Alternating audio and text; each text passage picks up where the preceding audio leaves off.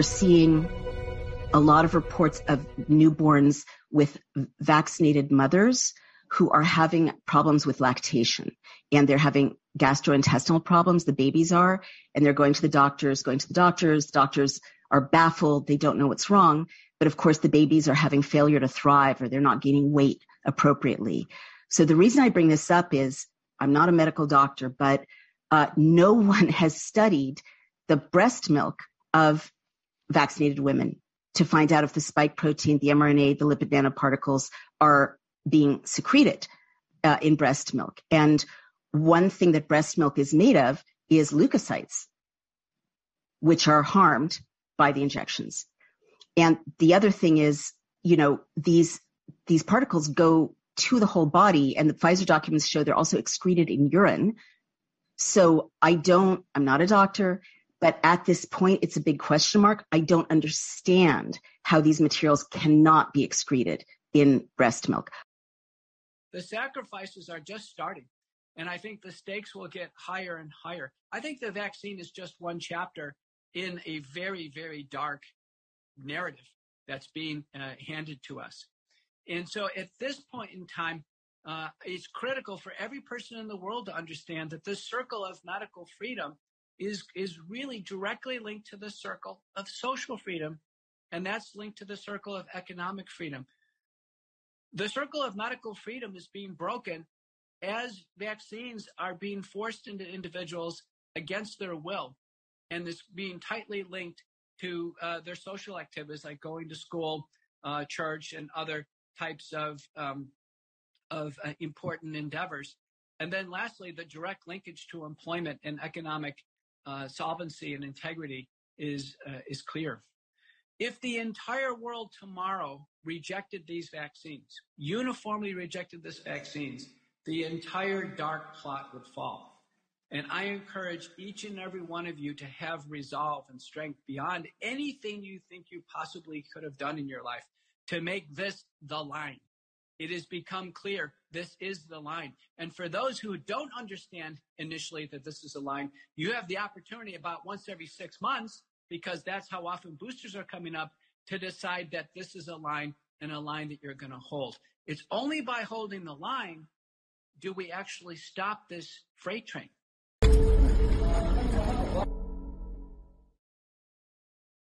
We're seeing a lot of reports of newborns with vaccinated mothers who are having problems with lactation and they're having gastrointestinal problems, the babies are, and they're going to the doctors, going to the doctors, doctors.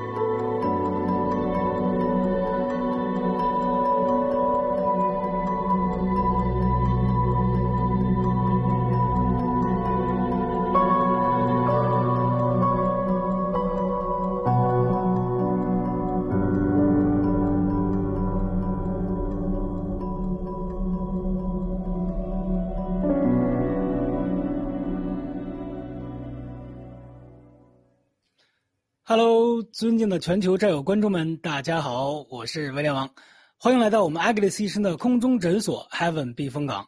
Heaven 避风港是一档定时有效及医学科普、病案分析、治疗咨询和心理疏导的直播节目。除了每期丰富的主题内容以外，Agnes 医生还会在节目中对现场询问的观众进行健康指导，有需要问诊的观众朋友们，可千万不要错过我们的节目时间哦。我们的节目直播时间是美东时间的每周二、四、六下午三点。本期是文贵先生大直播的避风港特别专场，非常非常荣幸，避风港节目能够在这个大直播平台上进行直播，非常非常的感谢。首先有请我们爆料革命空中诊所的主治医生，集美丽与智慧于一身，知性温柔，勇于挑战邪恶势力，为信仰而战的 Agnes 医生。谢谢威廉王的隆重推出，全球的战友观众朋友们，大家好。很感恩能和大家一起在这里面对人类历史上最大的挑战，让我们更多的关注健康，探求并传播生命的真相，找寻最适合自己的治愈良方。这期有文贵先生坐诊，相信一定是一场精彩纷呈并难忘的直播盛宴。嗯，好的。接下来呢，让我们隆重请出爆料革命的发起人，在全世界范围内第一个说出病毒和疫苗真相、身兼摇滚巨星等多重身份的文贵先生，欢迎。尊敬的战友们好，艾格里斯医生好，威廉王兄弟好，非常荣幸参与今天。避风港不是避风塘，我老说避风塘，我一说就说避风塘，就进了海鲜餐厅了。避风港包场节目，谢谢。好，谢谢七哥。哇，好，接下来我们正式进入节目的第一个环节——风起云涌。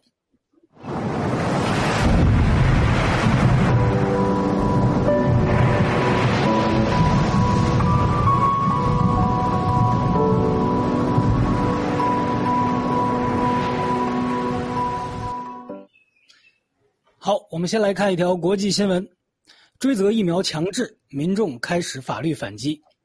近日，一家美国律师事务所代表美国自由飞行者协会与阿特拉斯航空公司的员工，在佛罗里达州的南区法院对该航空公司的疫苗强制令提起诉讼，并还将起诉全美十八家主要的航空公司，以及。美国联邦航空管理局和交通部认为，他们对于航空领域所进行的疫苗强制令侵犯了员工们宪法所赋予的自由，还有宗教和医疗自由。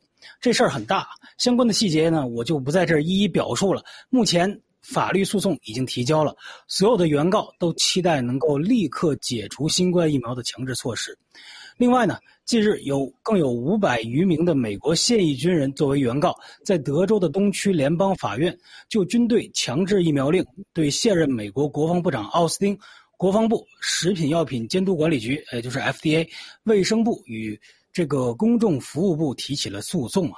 目前，美国越来越多的行业、各行各业的民众依法对之前和现在还在进行疫苗强制令进行反击，有望彻底结束新冠疫苗在全美各层面的强制设施措施，并对之前的强制措施执行的人员进行追责。让我们拭目以待事后的后续发展啊！我想先请问艾格里斯医生，从医学角度，您怎么看这个新闻？呃，现在大面积疫苗接种后严重副反应高发，时的多数一贯相信民选政府的西方民众就开始犹豫观望，有的甚至开始反抗政府的不合理的强制疫苗接种政策。至今，美国还有七千四百二十万民众没有接种过一剂新冠疫苗，那占了美国人口总数的将近百分之二十一左右。当然，其中有有两千多万是五岁以下的儿童，呃，但是也有一点五七亿的美国人，将近一半的美国人决定不再继续。听从 CDC 的敦促或者胁迫，表示不愿意再接种加强针。民众可以被主流媒体蒙骗一时，但是身边一个个倒下的或者健康出问题的这些亲戚朋友邻居，不可能不对有独立思考能力的人产生疑虑。所以疫苗强制政策难以为继，疫苗商的原定计划肯定要遭受挫折。所以莫丹娜的首席执行官就开始发牢骚。我们有一个视频与大家分享，导播请切入。It's it's sad to say. I'm in the process of throwing 30 million doses into the garbage because nobody wants them. Uh, we have a big demand problem. We right now have uh, governments. We try to contact not only SEF, who is doing great work with his team trying to get demand into the countries, but also we contacted through the Washington's in, uh, the embassies in Washington, every country, and nobody wants to take them. 这位莫德纳首席执行官叫斯特凡 塞班尔，他抱怨不得不扔掉三千多万剂的中共呃病毒疫苗，因为没人要，没人敢要。但还是有个别极端掌权者，呃，除了中共以外，那是加拿大的小土豆。呃，我们看看他说了些什么。导播，请切入这个。我们还有没有这个视频？嗯，这个视频没有了。那没关系。总之，小小土豆他是执行了像金正恩一样的风格的这个政策，他是如数家珍，将纳税人的钱都拿去就是购买这个各种各样的疫苗，从辉瑞、强生那里最近订购了很多。呃，所以这时候希望国际黑客组织行动起来，政府政客操作这个疫苗生意背后一定有很肮脏的生意。呃，威廉王，我是习惯此时让你点评的。文贵先生稍后，我的点评 就由文贵先生来了啊！非常感谢艾格里斯医生，您从医学的角度上来解读。我想请问文贵先生，我注意到您昨天的盖特置顶啊，也给我们揭示了疫苗强制即将结束的信息。我想请您从更深的层次，对于现在国际上的疫苗状况、民众的态度以及觉醒这方面来进行。更深的解读和分析，文贵先生。谢谢啊威廉王兄的信息。呃，艾格里斯医生啊，我刚才就看了你们呃前面做的这个小的短片视频啊，特别棒。这个谢谢咱们的 Tony 导演，还有所有的后面的这些做 PPT 和做这些这个参考资料的小视频的战友们，都特别棒。这个我们看每一秒过去这个镜头的时候，他是用亿万人。甚至全球七十五亿人的生命安全作为代价，才换来了这样的一个结果。特别是那个飞机那个照片啊，如果任何有一个社会常识的人，去想一想，你坐飞机，飞机在天上开，说打了疫苗的人危险，它就会导致什么结果？啊，飞机掉下来是飞机上人死，然后掉下来砸着谁你也不知道，而且飞机是带着三十五吨的燃油在天上飞。它不是个子弹，它是个导弹，啊！而且呢，每天啊，在全世界上万架飞机在天上飞着，那就上万架导弹都有可能是啊，在天上随时砸向任何一方，或者是自爆，啊！今天所有的所谓的起诉啊，还有这些疫苗的这个灾难的刚刚的所谓的开始和疫苗强制的结束的法律行动，但是我们感到真的是很心痛的。就像我们今天在直播当中，很多人如果在看我们直播的人，或没有看我们直播的人，去想想我们准备这些节目的时候，我想到是更广泛的问题。全世界准备电视直播节目的都在准备谎言，或者按照电视台的要求，按照今天的发言的标准和所谓的自己的利益和原则啊，来去准备这场直播。主持人啊，就是个托儿。而这个托儿还要一本正经的继续要当说假话托下去。那当我今天坐在这儿看咱们所有的战友，艾格里斯医生、威廉王啊、唐平妹妹后边 Tony 无数个战友们准备的所有的信息，都不是自己编出来的，而且都是基于发生的事实和全世界被掩盖的真相为基础之上，和根据事实的发生的现象，以及加上艾格里森一生，还有我们后面无数个战友给予的。参考的信息和资料对比出来的结果，严格讲这叫科学，是吧？那么你看，以这个世界上这么啊伟大的互联网时代，看到一个美国的国防部长，美国的这个所谓的卫健部门 CDC 医学部门是全人类最重要的，相当于当年的拜占庭、希腊时代、罗马时代，或者公元三千年前、四千年前。就叫神，叫做神医士，啊，就是代表神保证你生命安全的人，叫美国 CDC。而且在最早最早时候是印度时期，就是有医学这个词儿为止，说我们人身体里边是有两个功能。一个上天赋予我们的自我愈自愈的功能，今天叫免疫功能，他们叫上帝给你的免除外界侵害你安全的功能，叫免疫功能。那个时候啊，公元几千年前，第二个功能就是你后天的修行，就是你根据你的行和为结果，给你身体带来的伤害或者是提升，然后最后经过了他们上千年的研究，从石器时代啊到了文明时代，发现。啊，原来人就是个小宇宙，小宇宙啊啊，人就是个小宇宙啊。这个小宇宙里边就需要平衡，这个平衡中最重要就是肝。你看那个时候几公元几千年前，艾格里斯医生就是人的最重要功能肝，然后是气，啊，气就是说后天的环境，肝是你身体上天给你的能力，这两者之间不能不能呃失去功能，然后得出了四个要素，叫肝气环境和天地，就是今天我们喝的水和环境，肝和气成为了四大生命支柱。那决定这四大支柱的标准和好坏的，就是当年的印度最早的公元几千年以前的，就是医学的，就叫什么神的代表，叫神医。神医是很伟大的，现在的全世界的 CDC 就代表了神医，代表神保卫人类的安全。可今天看到这结果的时候，非常的不幸，神医也变成了神棍，叫医棍。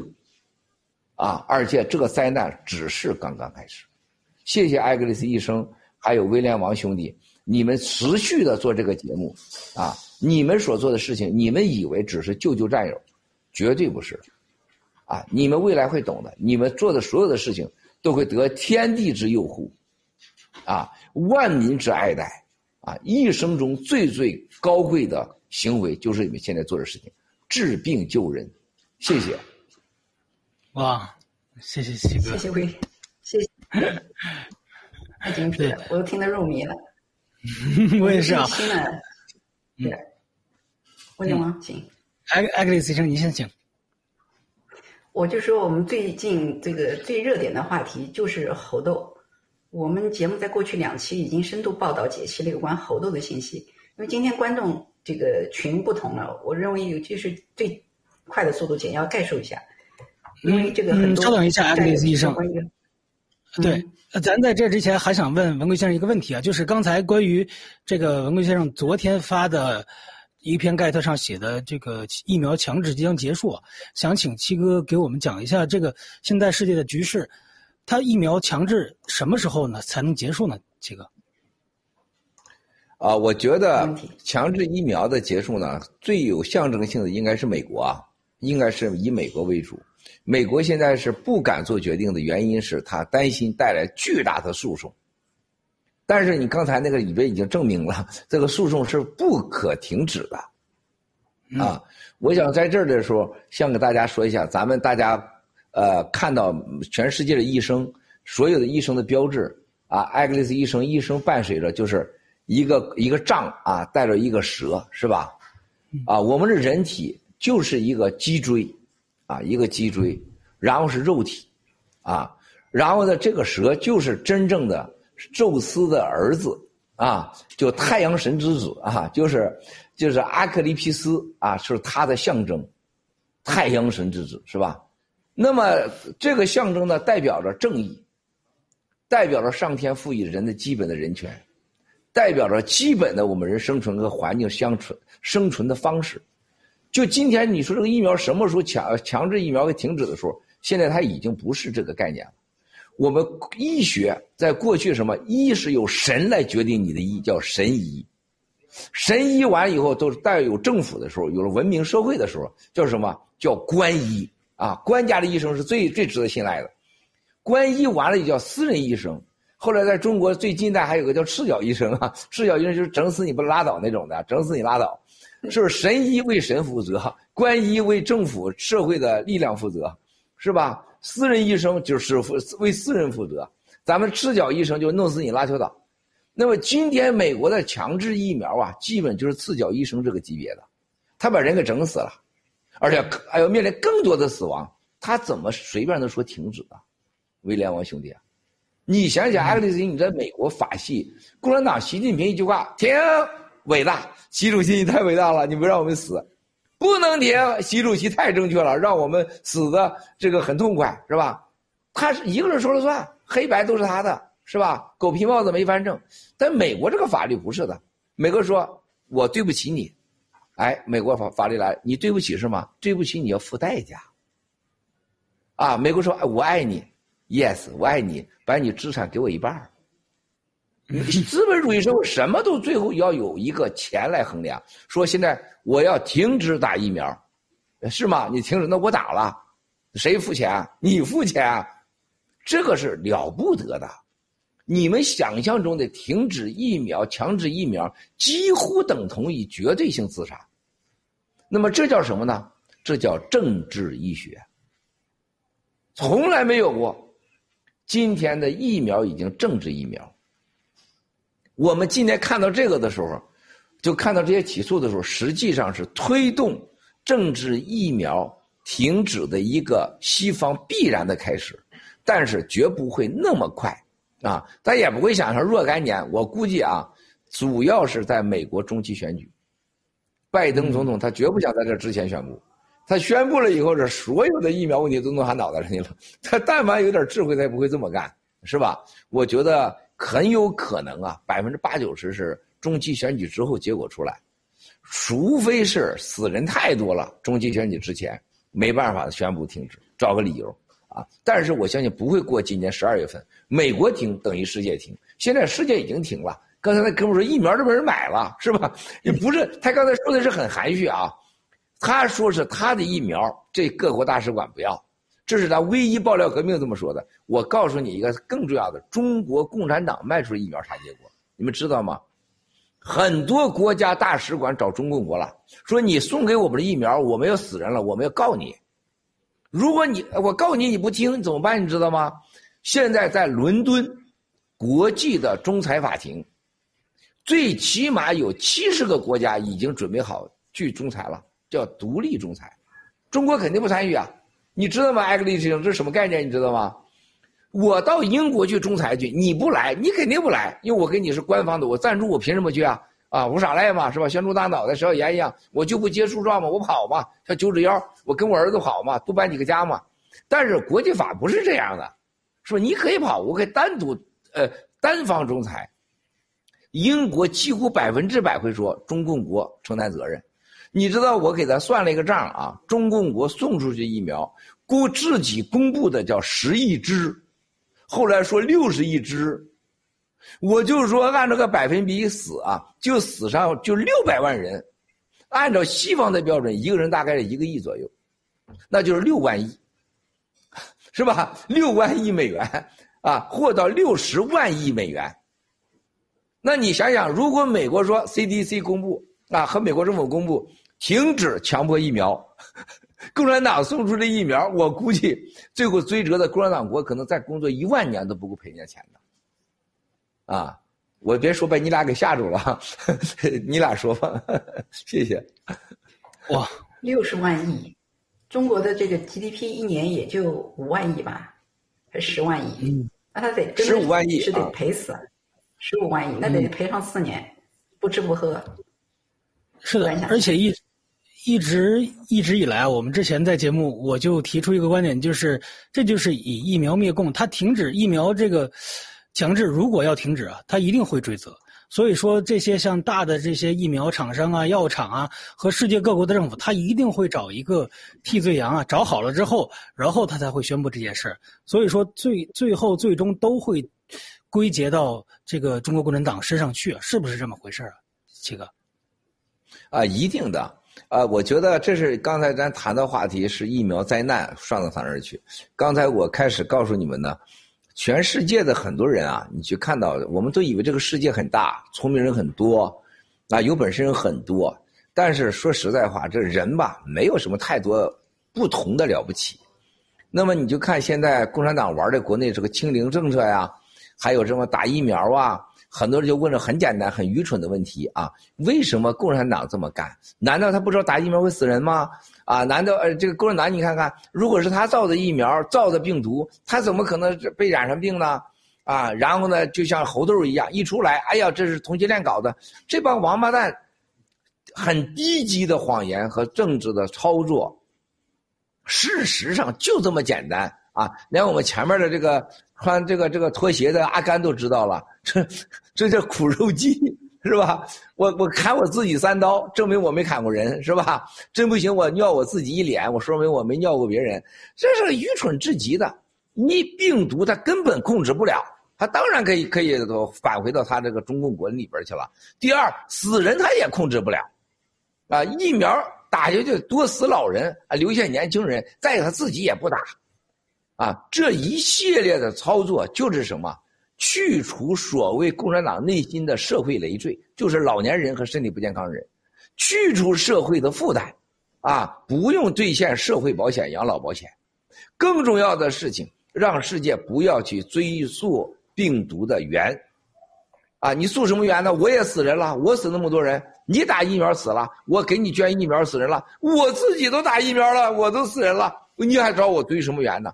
推责，啊，然后呢掩盖耳目，啊，偷梁换柱，啊，然后呢就是一个自杀式的行为，关键是自杀的不是自己的爹妈，关键是中国老百姓，说白了就把中国老百姓当成一切的挡箭牌，啊，这是根本。清零政策是战争需要。经济崩塌前的需要，政治稳定的需要，二十大的成功开的需要，只有共产党几个家族需要，没有一个人需要。所以说，这个上海的一位战友给我发信息说，他说我们从开始啊，我告诉他这个清零政策还有上海会隔离，他们问谁说的？我说郭文贵说的。郭文贵是个屁啊，他连个屁毛都不是，就是个骗子啊，通缉犯，他都在骂你七哥。但一星期后说：“哎，你能不能把郭文贵的相关的信息发给我们呢？”啊，再过一星期，他甚至都说给我分享了。哎，郭文贵讲的可能是对的。到第三星期，很多人不吱声了，饿的都不吱声了，是吧？这种愚蠢愚昧啊！到最后的人说：“如果郭文贵能赢啊，这真是个英雄。还如果啊，如果我能赢，是吧？你说我赢不赢跟你毛的关系啊？我改变不了你任何的愚蠢和无知。”我们不在你身上没有任何需要，但是威廉王兄弟，X 医生，你知道我们最想做的是什么事情？我们就想救战友，我们没想过说今天说很大的，我们能改变这个世界，我们能彻底能把全人类给改变，真的做不到，因为就这么简单的真理，他们都不想知道。事实上，他真的不知道吗？很多人真的知道。不是他们仅仅的没有勇敢，没有诚实，没有善良啊，没有无这个太过于自私，没有无私的个性，是因为他们不敢面对，啊，这就是今天我们所看到的事实。一个没有信仰，一个没有宗教，还有个更重要的事情，所有的现在人类面临着一个贪婪欲望，既没有神医，也没有官医的负责制度。也没有是所谓的私人医生，全都是赤脚医生，弄死你拉球岛那种，一切都是为了钱，一切都是为了骗。所以说这个疫苗灾难，还有现在我们面对的是整个的这个疫苗真相，啊，还很遥远。所以说咱们这个避风港节目啊，没做成避风塘啊，没当成会吃会喝的避风塘，就做的非常好。就这份坚持，你就这份坚持，你别在乎任何人看和不看。啊，就避风为什么避风港呃共产党要封杀呢？是吧？大家都知道避风港项目，我们有几亿次的观看，啊，我负法律责任，我说对着镜头，我负法律责任。避风港节目是几亿次人的观看，为什么你要删除那么多数据呢？就像我的 YouTube 账号从四十八万、四十七万，今天早上二十七万了，你觉得这个世界有多可怕？而且是负增长啊！世界上没有可能的，没有人生出来孩子还能在。一条腿啊，在妈妈肚里边，脑袋在外边长着，哪有这种事情啊？还有倒着倒回去的吗？避风港节目就造成这种结果，绝对的删除你数据，那是因为有人恐惧。更重要的，现在我们兄弟姐妹们，艾格里斯，你知道威廉王我们在讲的节目没有我们自己编的，我们完全是基于现在已发生的事实，只是有些人不敢说，我们说了而已，就这。这个世界都不想接受，你觉得有多可怕，啊？所以说太棒了。这个今天这个节目，我相信很多人看了以后会有更多感想的，啊，最荣幸的是新中国联邦人，因为咱们真的是没苗我说是没苗这件事有多大，我觉得没有任何人懂。哎，对面现在大根坐在那儿在看节目啊，他看节目的时候，他是想把节目做好，这是大根最想做的事情。就他所有的节目都想，这我大根证明我说的好，我做的好，啊。但是他没有像我这样，我坐在这块儿，我他今天看着我也没有一张纸，我也没有做任何准备，我完全不知道今天你们要讲什么，啊，我就张口给你们就来的，是因为我是其中之人，我深刻的理解，啊，这个疫苗和病毒和无苗的价值和灾难，啊，最重要的是什么呀？咱没苗。这个没苗的意义不知道大多少，什么喜系列、G 系列，什么选举、俄乌战争啊，都完全两回事就像那个乌克兰，我一个朋友在乌东啊跑出来了，他说：“哎呀，完了完了完了，俄罗斯形势，俄罗斯占据了乌东，呃，这次真的是呃，他们是惨败啊，惨败。”他说：“我很担心。”我说：“你担心啥呀？你早晚都得死。”他就愣在那儿了，怎么了？我说：“你不打了三针吗？”我说：“你不如待在乌东呢，你死在那儿是个英雄。”我说：“你死在伦敦，你是个狗熊，你跑出来的。”他说：“我真的会死吗？”我说：“你一定会死的，你一定会死的。而且你那些钱，我说最后，我说你可最后家里边的人都死干净了，你那找花钱的人都没人有。我不是开玩笑，给他，我说我不想诅咒你，你几十亿的资产，你伦敦这么豪华的房子，我可以想象很快的时间没有人住，然后你的尸体要么是被你家人给送到了火葬场，要么就是你的尸体烂在了屋子里，面人知道，一定这结果的。”你不要以为离开了乌东，你躲远离了战争。我说，真正的战争的导弹在你的身体里，就是疫苗，而且打了三针全是麦当娜的。哎，你一针那个那个 Fraser 辉瑞的，两针麦当娜。我说好，恭喜你吧，这才是真正的恐怖，比战争还恐怖。幸福吧，兄弟姐妹们，谢谢。嗯，哇，太感谢了。所以说，最感恩这个加入爆料革命啊，就是。没有打疫苗啊，这个比什么都重要啊！要不然你有再多的钱，你没有命花呀，确实是。然后我们近期还有一个热点话题，就是关于猴痘在全世界引发的恐慌。我先先先请这个艾格里斯医生简单的给我们讲解分析一下猴痘这个东西啊，横空出世的来龙去脉啊，艾格里斯医生。好的，谢谢威廉王，嗯，谢谢呃文贵先生精辟的分享。呃，再回到猴痘，因为大家都很关心。呃，我因为我们以前呃在过去两期节目里面讲过，呃，今天就简要再说一下，主要是为了这个没有听到的观众，猴痘出现的简要时间线先讲一下。首先，它是五月七号是英国呃确诊的首例，之后又出现八例，欧洲国家就七个国家陆陆续续又报道有猴痘的这个确诊案例，所以到五月二十号，全球共报告确诊的猴痘案例大概当时是三十八例，现在更多了，WHO 说是现在有一百多例。后来在北美出现了三例，美国一例，加拿大两例。那么猴痘呢？它其实是一九五八年的时候，呃，首次在一只圈养的猴子身上发现，所以叫猴痘，因为从猴子来的。后来七零年以来呢，在十个非洲国家报告有零星爆发，呃，也就是在二零零三年的时候，美国出现第一次在非洲以外地区有过一次疫情报告，只有八十一例，但是没有人死亡。后来在二零一七年的时候，尼日利亚也发生过一起比较大的，当时是一百七十二例一次报道。那么猴痘它是由猴痘病毒引起的，它与这个天花同属一个病毒家族，都是这个线性的 DNA 分子结构，就是说它们很稳定。这点与新冠不同啊，它们就是这个猴痘和天花有百分之八十五的同源性，呃，但是重要的是猴痘症状严重程度小很多，而且感染几率低。它最开始症状就是发热、头痛、肿胀、肌肉酸痛，但是一旦发烧就会出现皮疹，而且是从面部开始，然后扩散到躯干。最常见的部位就是手掌和脚底。那疱疹它可能很痛很痒，经历不同阶段以后脱痂、结痂、脱落，然后形成疤痕。通常它是自行清除的，也就是说猴痘它是个自限性疾病，持续十四到二十一天它自己会好。那有意思的是呢，那猴痘感染途径，WHO 在这次猴痘传播途径的定义上做了很大的改动。我们有这个 PPT 到不进对，他们现在胆子越来越大，他们可以任意随心的呃。为达到目的不择手段，他们把这个猴痘的传播途径的概念给改了。呃，PPT 显示是二零一六年 WHO 官方网站上的猴痘传播途径是猴痘的人际间传播是有限的，也就是说，就是比较不是很容易传播，需要一定条件。我们再来看这个月的，这是二零二二年五月份的，它变成了与感染者密切接触时，病毒可以通过破损的皮肤、呼吸道、眼睛、鼻子、嘴巴进入体内，或者通过性行为直接接触传播。或者是接触了受感染者的这个接触的物品，比方说床单、衣服之类的，还有就是从这个野生动物、猴子、大鼠、松鼠身上传来的。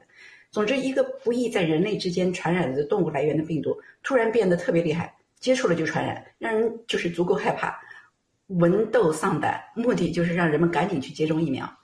呃，其实这个猴痘或者天花疫苗，这个这个治疗它有两种手段，一个是疫苗，还有一个就是抗病毒药物。呃，像天花疫苗接种已经被证明在这个预防猴痘方面有效率有百分之八十五，大家记得，因为它们的同源性有百分之八十五是一样的。那么，二零一九年九月份的时候，FDA 它通过了对丹麦的一家公司叫做 Bavarian Nordic，叫做北北欧巴伐利亚人这个生物制品公司通过了他们的一个水痘、猴痘合剂活疫苗的审批，它叫 Genius 商品名。美国政府随即在第二星期预定了一千三百万只，然后其他欧洲国家也跟进，现在是大批量购买。而二零二二年五月十九号，就是上上周四，在英国报道了呃第一例猴痘案例，仅仅十十二天以后，FDA 居然又宣布由这个 Siga Technology 这个公司和 Meridian Medical Technology 他们这两个公司合作研发的，叫做 T-Pox 这个静脉注射版本的这个美国用于这个治疗猴痘的新的疫苗，呃，也就是说抗这个他们现在是不遗余力，一分钟都不耽误，就马上就开始这个疫苗的推出。还有另外一个方法就是治疗这个。猴痘病毒感染就是抗病毒药物，像这个阿昔洛韦、伐昔洛韦这些就是典型带状疱疹的首选药物，都可以帮助这个疫苗症状的缓解。嗯，总之这些新老疫苗商就像鲨鱼闻到这个血腥，一秒钟都不耽搁，马上就开始出手。像横这个猴痘的横空出世，它究竟是动物来源的病毒感染人类，还是疫苗副反应？接种者降低的免疫力是使得疱疹家族病毒又复苏了呢？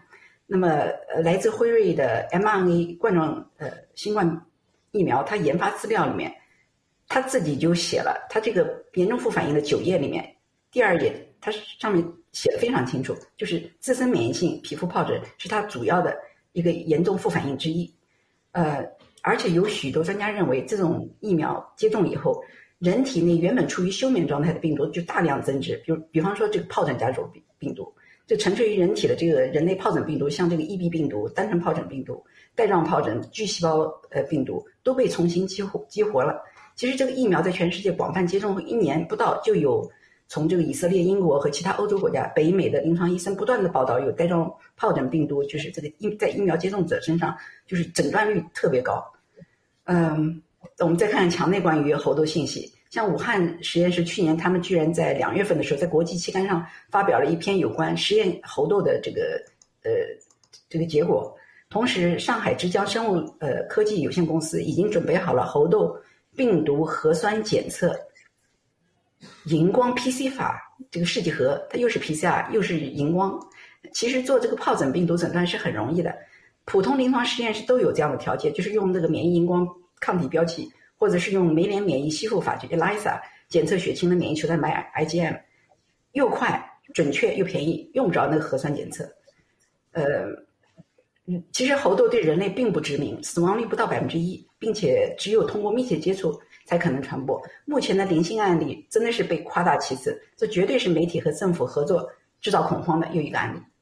我们这个因为东西这个内容很多。呃，大家如果有兴趣的话，可以回看我们过去两期的这个避风港，我们有非常详细的介绍，就是他们这个背后这些疫苗公司，就是这几家大的机构，像先锋集团和黑石，是在这些所有大疫苗公司背后的真正的就是就是股东最大的股东股权掌控者。而像前面那个讲的那个 Bavarian Nordic，就是这个新的新冠这个猴痘疫苗推出，他们第一个推出的，像在过去五天股价。就涨了百分之六十九，你可见其中炒作。我们委屈文贵文贵先生了，文贵大直播，文贵先生主角，不好意思，我居然把文贵先生话筒给抢了，还是给文贵先生吧。好，非常感谢艾格里斯医生的精彩分享啊！我想请问文贵先生，您前几天就跟战友们说了，猴痘呢就是这个疫苗的副作用。我们节目组也立刻连续做了两期来挖掘猴痘的深层信息，挖出了很多背后细思极恐的暗箱操作。黑暗操作，比如说比尔盖茨，比如说先锋集团、黑石，我们很清楚，又在其中看到了中共的影子。您可以给战友们分享一下，中共在这一次猴痘骚乱中，他到底扮演的是什么角色？啊，首先一点啊，我觉得艾格丽斯，我觉得你一定要不要有说你把这个话语权交给我，你要你的专业，你讲多长时间都是救人，啊，我现在讲的这个呢，只是给大家一个提醒。我是在这块儿是严格讲是给你们在这块儿敲锣打鼓的，你是主角啊！一定要记住，你一定要大家知道，这个从专业上来讲是这个能救命，还能防病，还有能知道真相。威廉王呢，作为主持人，我们俩都是给你来在这块儿当配角的啊，咱别搞错了。不要是有些战友下面就，哎，叫七哥说，七哥每天就说几个小时是吧？这是说了很多了。呃，今年你多说说啊，特别从技术角度。我先告诉大家，我这个我多次和咱们过去的爆料战友关于病毒最早的时候，还有在欧洲的科学家啊，非常明确的，所有这些事情都是共产党的病毒当中的一部分，千万不要跟这个分开。啊，不可能说有了冠状病毒，突然又那么独立的冒出一个猴痘，那胡扯呢？那这个猴痘为什么不在二零二零年以前呢？是吧？那还有鸡痘、猪痘呢？以后这痘多了，是不是？还有没毛的痘痘呢？夏威夷呢？是不是？那就栽多了，你你你上哪儿去整去？它就是你溯其根源就是一个病——共产党病毒，绝对都来自武汉实验室。但是必须要重申的，科学家一旦让我说，说七哥在我们说的时候，这个冠状病毒，包括现在这个病毒的实验，绝大多数技术来自于美国，这是肯定的，是共产党在美国偷回去的这种医学技术。啊，这可以溯源到真的几千年前啊，就是东方和西方的医学上的一个根本的逻辑，你就明白了。这东西不可能是共产党整出来的，是共产党在西方研究，真正的作为病毒研究，也可能最早作为生化武器研究，但是没用，共产党给整回去了，他给用了。那么这个猴痘的结果是什么呢？科学家一再告诉我说，就三句话，你在直播上说，就让大家就明白了，所有猴痘的表现就是麻疹。而麻疹和有巨大的同质性，就是艾滋病，艾滋病的表现，后期表现，艾滋病的就是 S M V 那个那个那个整整个的病因病灶都是一样的。他说，所以说冠状病毒反应有艾滋病的反应。第三个，他说就是一个最根本的问题，人体的所有免疫功能完全失去。他就这仨问题啊，没有任何的其他原因啊，所以猴痘是胡扯的。猴痘就是疫苗病毒，啊，最后这个轮回的一个结果，既有冠状病毒得完以后，啊，或者得了冠状病毒，它的反应，更重要的是打完疫苗以后的这个疫苗反应，啊，把你的免疫力给拿掉了，然后你得出可能是猴痘、没毛的痘，啊，未来还有猪痘、鸡痘，啥痘都有，啊。刚才小王子，这是我看你穿最好看的一次啊！没有小王子痘啊，没王子痘，这是我见你穿最秀艳，太好了，像泰国的这个贩毒分子、贩毒头子，特别好看。啊，所以说，我觉得艾格利森、威廉王兄弟，咱们讲这个猴痘的时候，我们最早第一天我就给在全世界面前，七哥说话那是说错话是要负法律责任的，根本不存在什么独立的猴痘，根本不会。发生所谓的嫁祸于什么欧洲的两个性 party，多不要脸呐！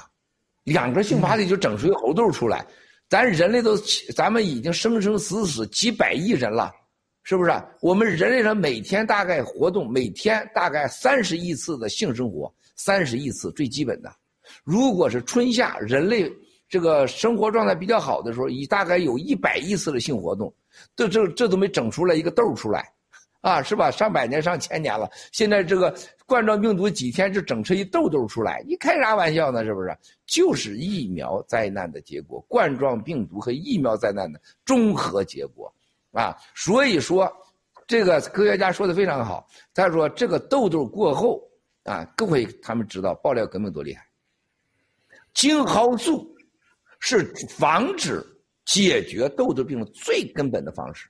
麻疹这个病的这个症状，大家去看看麻疹啊！你们生活中，我生都见过得麻疹什么样子，你们也见过艾滋病。我跟你们说过，我十几岁最一次到非洲，对我最大的感触就是让我看了吸毒后的那个关押的那些人的场所，还有拿着推土机推出去的尸体，啊，那些艾滋病得完的身上的那个那个包那个感觉，就是这照片的感觉，啊，吸毒的。再一个就性病啊，看到是得了性病，性病就是艾滋病嘛，又是那个真是惨不忍睹。所以不是七个道德高尚啊，不乱性，实在是害怕。所以老去夜总会，但是最后一分钟绝对把裤腰带给系系紧了，因为我怕得病，不是我道德高尚啊，因为我看到真的都一一想，随时就想起来，说你们出现这个痘痘病的时候，我马上就想到了啊，这就是我当时看到的感觉。啊！而且我问科学家，科学家说他几个肯定的。别忘了，我昨天给大家说，几个科学家过去在国内啊是最大的打击屠呦呦的人，攻击屠呦呦的人，也是跟共产党的一呃一致的口径。屠呦呦是西方现代医学科技的崇拜者，是反对中医者。他并不是把中医，你看看屠呦呦并不是中医怎么着怎么着的，很多他是把西医的提成法啊，他在中国广泛宣传。我们的中医和西医说到这儿时候，最大差别在哪里啊？最大的差别就是。啊，我们今天好像一会儿要谈中医西医，我专门跟这个啊，不能说屠呦屠呦的学生啊 讨论过，我中医和西医啥差别？他告诉我两句话，这特别准确。我那时候我觉得他是很客观的啊。说屠呦呦老师说过一个很关键的话：中医是真正的是神经，就是真正的神医，是不是人类最早的公元呃大概在七百年前。最成熟的就是人类最本能的，就是草药，自然疗法，啊，非常重要的自然疗叫神医，西医就是官医，啊，它就是什么？战士服务。啊，你这块有病，我就把你病给你切了，但是下一站是什么事我就不管了，啊，它是真的是治你的本，呃，治你的标，不治你的本，那么西医是什么？西医是手段，西医是技术。这是为什么后拜占庭、罗马时代那个时候宗教控制了绝对的医生，最后是神教和政府打架的时候，最后就是谁控制的医生多谁就赢。那么医生什么时候开始做手术的呀？手术可不是西方美国帝国主义，手术是最早在罗马前期就已经有了，啊，换肢截肢都有了。最早在印度的时期，公元两千年前都有了。可不是西医，严格讲是换可不换腿是在印度开始的，啊，最后到了埃及时代，更是那就太不新鲜了，啊，所以说西医是西方的一个治病的手段，它并不是治病，啊，而东方的中医是真真正正的精神自然这个医疗，啊，它是真正的防病。啊，然后呢，可能可以杜绝病，它并不治病。那么这两者我们谈完以后，在今天说这个痘痘的时候，痘痘是西方西医里边最可以确诊的，这已经是病了。啊，它不是病毒，它是病。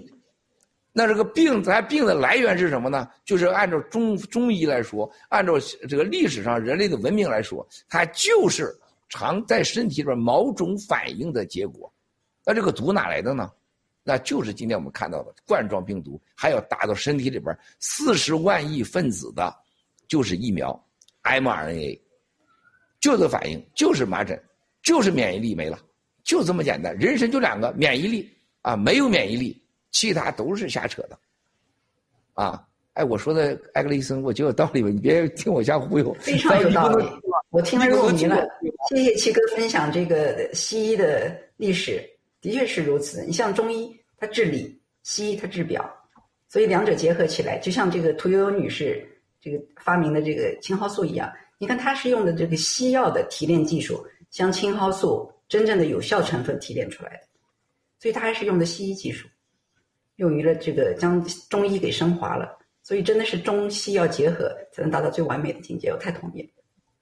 嗯，是的，而且我们避风港节目一直是我们最后有一个预防和治疗的方案，都是以提高自身免疫力为主，而不是去有病毒才去治，都是提前去预防，主要是把自己的免疫力提高上来，这个才是最根本的啊。对，然后我们再来看一条国内相关的新闻，就是 CCP 病毒的谎言，一个是无症状传播和核酸检测准呃确定感染，现在国内的状况呢，各大城市。每天啊都在封城，然后做核酸检测，表面上是为了所谓的控制疫情，实际上就是折腾老百姓，让老百姓接着跪下啊！精神清零这种政策，我们同时也看到了有许多有良知的医生多次在比如说演讲啊，比如说在直播上提及了这两大谎言的目的啊，分别是第一，大规模的检测没有症状的人，这就大大提高了 PCR 检测假性的结果的比例；第二呢。这些数据欺诈完全去，他们通过这些数据欺诈去解释无法掩盖的疫苗的副作用以及疫苗的真相。所以说，任何的大规模的封锁、海量的核酸检测，都是统治者他去统治人民的工具啊！我想请艾格里斯医生先给我们以医生的视角去分享一下。谢谢威廉王介绍这条新闻。其实最近有一项这个针对三十六个国家、一百三十五项研究和一百三十万名受试者参与的一个分析结果，这是个大大数据的统计结果，就发现只有那些有症状的病毒感染者才能传染给他人，不存在无症状传染者。无症状传播就是要利用所谓的病毒入侵来实现大规模封锁和限制。而这个 PCR 检测，它是通过操作中的欺骗来实现隔离的目的。PCR 其实最好情况下可以确确认一个干净的样本，所谓干净的样本中的这个基因信息的存在。而中共大面积的核酸样本的取样本身就是一个污染样本的收集过程，它可能复制病毒，还包含这个空气当中细菌啊、真菌啊，各种各样东西。简简单的就是说，每种检测都都有这个操作性假阳性率。叫做 OFPR，呃，即使没有病毒存在，仍有部分未知样本可以检测出阳性。如果你每天检测像十万个样本，比方说这个 OFPR 值就可以有百分之零点八。即使整个社区没有病毒，也会得到八百个阳性的病例。因此，这个 PCR 检测它就是一个骗局。呃，我们看到这个这个大规。规模的核酸检测，它没有症状的人，大大提高了 PCR 检测的假阳性率，就像威廉网新闻里报道的。第二，这些数据其他完全解释了无法掩盖的疫苗的副作用这些疫苗真相。所以，任何大规模的封锁，呃，海量的核酸检测都是都是无稽之谈。嗯，而且这个病毒它有自己的生这个生理生命周期的，它到一定的时候它就会解体，抗原检测它自然会转阴，只要不再有这个症状。呃，比方说发热、咳嗽、肌肉酸痛等等，即便抗原抗体检测是阳性也没有关系的，它不会感染别人，因为这个活病毒的载量在那个时候已经不足以传染给他人。所以，这个 CCP 它的目的就是很显而易见了，就是要掩盖疫苗的副作用。因为我们正处于这五月份，我们魏先生半年前就已经预测了今年五月份要发生的疫苗灾难，主要就表现在不仅是疫苗接种者本人有上千种呃。各种各样人体系统的这个疾病出现，免疫缺陷造成癌症等等发病的飙升，还有就是刺突蛋白脱落对这个未接种者的健康伤害。嗯，我们这里有一个呃病理专家，美国病理专家 Ryan Cole 博士的一个评论，导播请切入。So in, in Wuhan in the subways, there was an early study in the infection showing they could detect spike in the in the sweat of individuals in the subway. So we oh, wow. know the spike does come out in secretions. So then the question becomes how much of it is necessary and sufficient to influence an individual in the environment? We know in the Pfizer uh, emergency application on page 67 at the bottom of the page, it says if you, if there's a pregnant woman, don't be in skin contact or in the same room within with that individual for four weeks. So wow. Pfizer knew something. Ryan Cole 博士他就爆出，在武汉这个地铁里面能检测到人的汗液中有这个刺突蛋白，那由此想到，你体液包括很多啊，尿液、母乳，都大几率的可能会有这个刺突蛋白。你如果说是母乳里面有刺突蛋白的话，那就真的是祸害下一代了。威廉王，嗯。非常感谢艾格丽医生的分享啊！所以我们节目一直的观点就是，不要管你自己检测是阴性和阳性都是假的。所以说，只要你感觉不舒服，这个这个有症状，或者是你觉得你自己可能感染了，你就直接按照我们这个治疗方案去吃七天，绝对没有错的。对，完全这个这个核酸检测就是一个骗局啊！然后。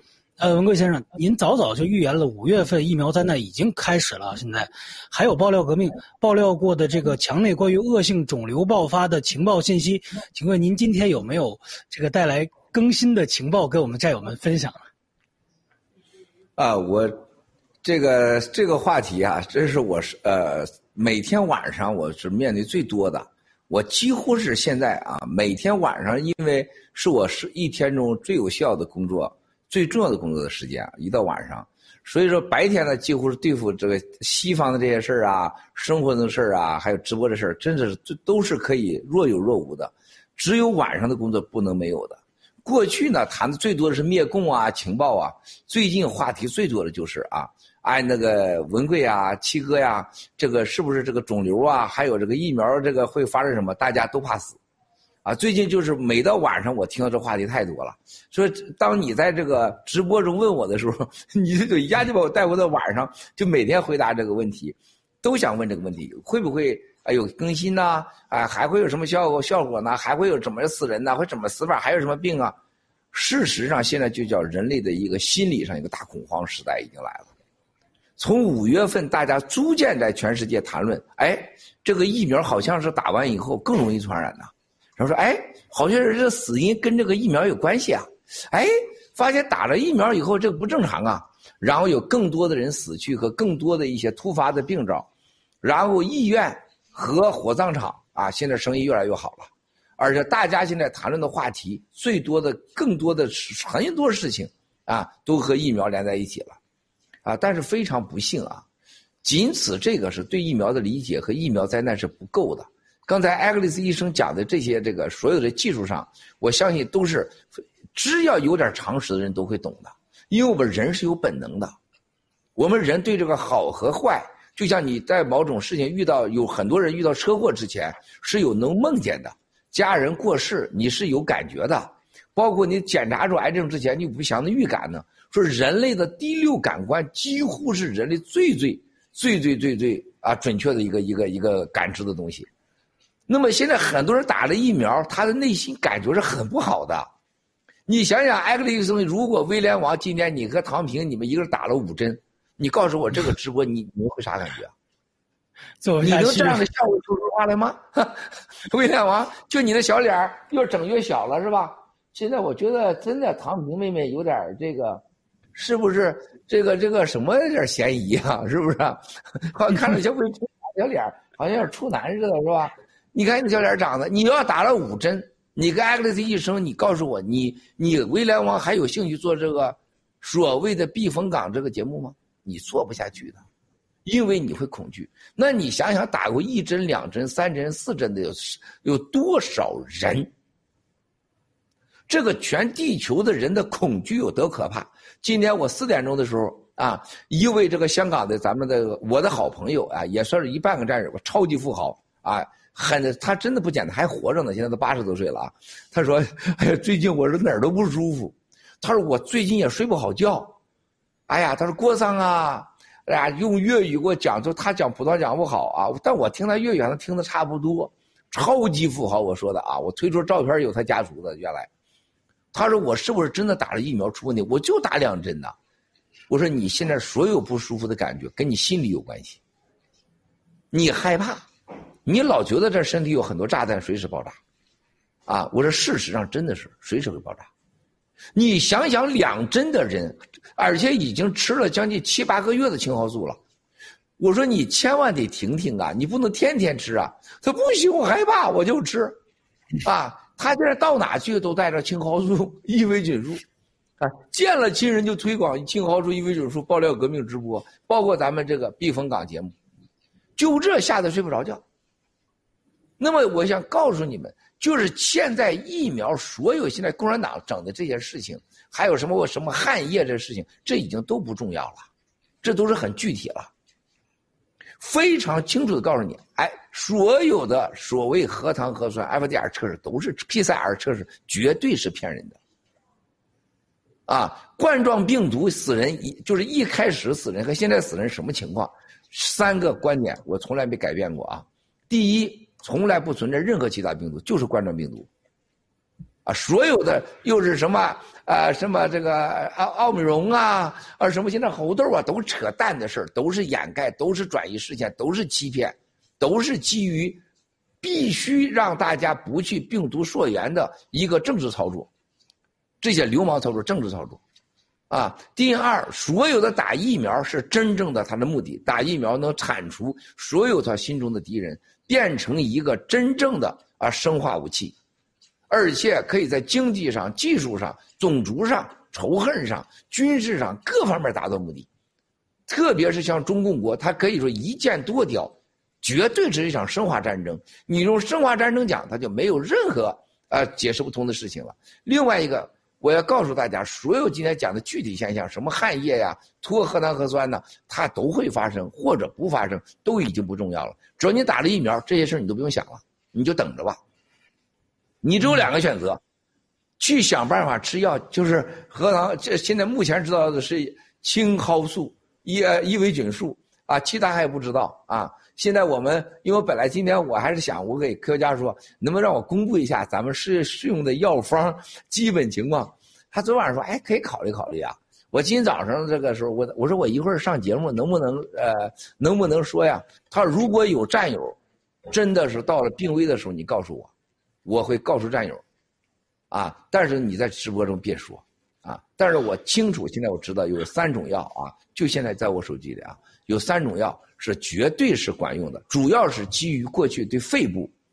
现在大家一定记住啊，所有今天冠状病毒、奥米戎还是猴痘也好，所有的反应它就是两个器官是最明显的，就是免疫力下，就是你身上主要主有的腺体这块就长长瘤、长痘。明白。另外一个就是肺部，就是肺部呼吸。而现在主治的咱们研究的药，就是能让大家好的，完不是处方药啊，就是对肺部，也就是杀菌，是最有效的药，啊。那么接下来除了咱们能整出这奇迹之外呢，很有可能在人类遇到大灾难的时候啊，这些流氓专家们，包括这些制药厂们，也可能会推出有效的药啊，这也是不排除的，还有很大的可能。但是科学家说了，什么叫冠状病毒？它不管什么病，刚才艾格里斯医生已经说了。他说：“基哥就想比喻，从地球上发一万枚导弹，往火星发。他说，如果你在太阳系里边，这个导弹对你没有用，它飞不到那个地方，啊。如果你在地球一万公里外面，也不用害怕，因为导弹到你那时候基本就没有杀伤力了。就刚才艾克森说的非常好，随着时间的推移，所有的毒都会自我解体，都会消减。”好在的是，人类上付出了几百万人的生命和几亿人的生命的潜在的这种生命的威胁呢。现在病毒在逐渐自我解体，逐渐在消退。那我说共产党会不会再放毒呢？他说，目前冠状病毒系列基本到此结束。这是我们去年说的。再往前增强的可能性没有。他说，不但如此，人体经受了这个冠状病毒。他说，你别以为你没染上病毒，你身体你觉得跟冠状病毒没关系。说在地球，你把地球放在宇宙想，你把地球放在一体想，冠状病毒已经在地球上无处不在了。就人类逐渐在染体和非染体的密接和非密接接触当中，逐渐的会适应一个这个冠状病毒的这种菌子在。它会成为一个常见的东西，那么是这种情况下，他说战友们一定要记住，关键是你不要被这病吓倒，更关键是不要打疫苗。再一个，有了之后要赶快吃药，他是没有什么了不起的。我们现在站在前面的战友有几个？你看，小王子染上病的，是吧？佳佳染上的，Rachel 好像也半是半不是，是不是？我们的洛伊现在在家隔离呢，是不？多少人染上的？但是我们都躲过了第一关，更重要是我们躲过了疫苗。啊，就科学家就说，他说，他说七哥，我们跟你出来混，就是因为最早你就是说不让打疫苗，他说连我们都不坚信。我那时候说不让打疫苗的科学家说的，他说，这个疫苗啊，估计是他们的所谓的啊子母武器，啊，我要你有病，我给你解病，他要是这样想的。后来我说不是啊，我说我得到的情报是这个疫苗就没有解的。啊，就是要杀人的武器。他说这个得好好研究。最后他们研究完研究去，特别是内部人，你要知道，共产党这个艾格里斯也是知道的，他不可能让你一个部门干一件坏事是吧？就像我要让威廉王干一件坏事我不可能让艾利克斯你也跟着去。我说我说现在威廉王啊，你帮我去偷点唐平的钱，然后我想想，哎，艾利克斯医生你也跟着去吧。我除非愚蠢到了家了，不可能让你跟着去。那就让威廉王，你谁也别告诉我啊！偷唐平的钻石，偷唐平的这个钱，然后你给我，他越少人知道越好。我让艾格里斯医生，哎，你帮我介绍个女朋友啊！你，哎，你跟威廉王一起去，你怎么可能让我让威廉王跟你？威廉王去了，把这个女朋友给占了，还轮到了我了吗？是吧？肯定不让威廉王跟你去。那么就是艾格里斯你去干坏事的。共产党比这个还狡诈，他每个部门他都是分得清清楚楚。咱们的科学家都是在。所谓的生化武器研究上，他是知道了非常多的。他并不知道生化武器后的战略使用，特别是疫苗的战略。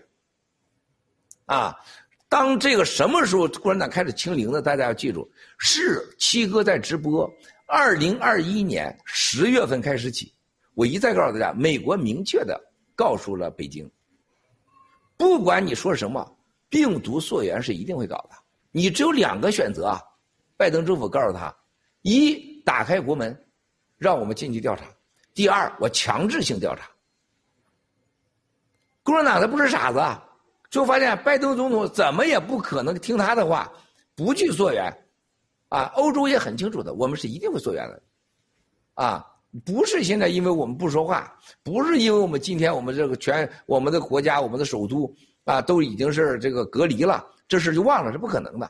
最后，他们就马上采取了所谓的自我清零政策，而清零政策在什么情况？是在二十大到来前，临近二十大，啊，那就是这个是政治需要和时间需要和摆脱病毒溯源的全球政治需要，然后跟俄乌战争几乎同时进行。俄乌战争进行的同时，政治总动员，政治整个社会大测试、压力测试，然后准备进攻台湾。然后，国内的政治经济危机已经到了崩溃的边缘，经济、银行、房地产，啥时候说的七哥？七哥说了五年了，房地产一定会崩塌。当年的你想想啊，艾格里斯，你想想，我说绿城的时候，我是二零一七年。我讲完绿城的时候，国内的几个投资者，你看看，你们想想，七哥当年有多牛，你们不知道啊。还有对面这个，我又说大根了啊，大根儿媳妇在这坐着呢。我真的是大哥，你媳妇你咋？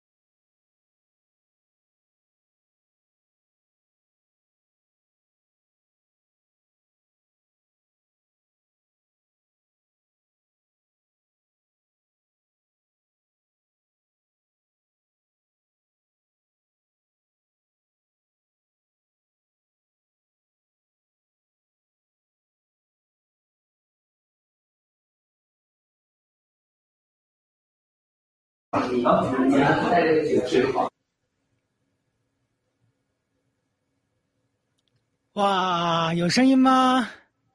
有，Hello 啊，有声音啊。抱歉啊，大家，这个我们导播新换的电脑，然后呢，这个网也特别好，哎，但是七哥说到我们避风港节目最少要有几多少几亿人观看之后啊，可能真的我们今天谈的这个疫苗问题太敏感了啊。真的是吓坏了某些人啊！直接给我们这个 联联网带电脑一通黑啊，啊，把我们黑断了啊！也算是个断波门，非常荣幸，艾格里先生。是的，因为这七十五亿人现在最关心的事情，就是这个疫苗真相。共产党现在是害怕死了，作恶最怕就是被别人发现、被别人追责、被别人讨公道。嗯。看来病毒和疫苗问题果然是最敏感的问题啊，没有之一。来，能不能请我们的文贵先生上来？那么重新请，请出我们七哥。嗯，好，七哥去洗手间了。好的，那么我们等七哥回来一下啊，等待七哥回来一下，然后还是接着上面那个话题啊，就是关关于。这个刚才咱们也讨论到了，这个七哥早早就预言了，五月份疫苗灾难就会开始。哎，到了五月份，真的啊，陆续就在开始啊。然后关于刚才七哥说的这个这个，关于人们从心底非常害怕这个，就是有一个富豪富豪准战友啊，然后非常打了疫苗之后非常害怕，然后。天天吃青蒿素，吃了几个月，七个月啊，艾格里斯医生是不是有点不对劲儿？他这个有一点矫枉过正了。呃，青蒿素它的确是可能就是最有效的解这个疫苗多次换代这个药物，但是对肝功能、对肝脏有损伤。我觉得它长期用的话，呃，需要需要呃特别关照它这个肝脏，一定要在肝功能监控下，呃，间歇性的服用，就像我们这个青蒿素衍生物解疫苗毒的方案所介绍的，它一定是要间歇性的，因为这样连续持续的服用的话，势必会对肝脏造成损伤。嗯，哇，七哥能听见吗？啊，能听见。哇，兄弟！天哪，咱被黑了，太好了！您这讲到这被黑的时间，我就换个衣裳啊！哇，好看啊，这件哇，这个绿色真的好看，好看啊！嗯哼，嗯，您您给介绍一下这件呃 G Fashion 新款吧？对，这是什么绿啊？这是新款啊，新款，这是昨天到的，这是那个 s e g a m b o 的这个它的里边的一种。啊，纯天然的啊，所以呢这是真正的是一个孔雀绿，它是这个这个自然的这个颜色的，然后那是双排扣的啊，然后双开气的，这个衣服的最大特点，你看我现在穿的这个，就是真的像穿那个耐克的那种那种休闲装一样，它做身收身很舒服，但是它也很有官方的很正式的色彩，同时有当年这个大概在两千年以前西方。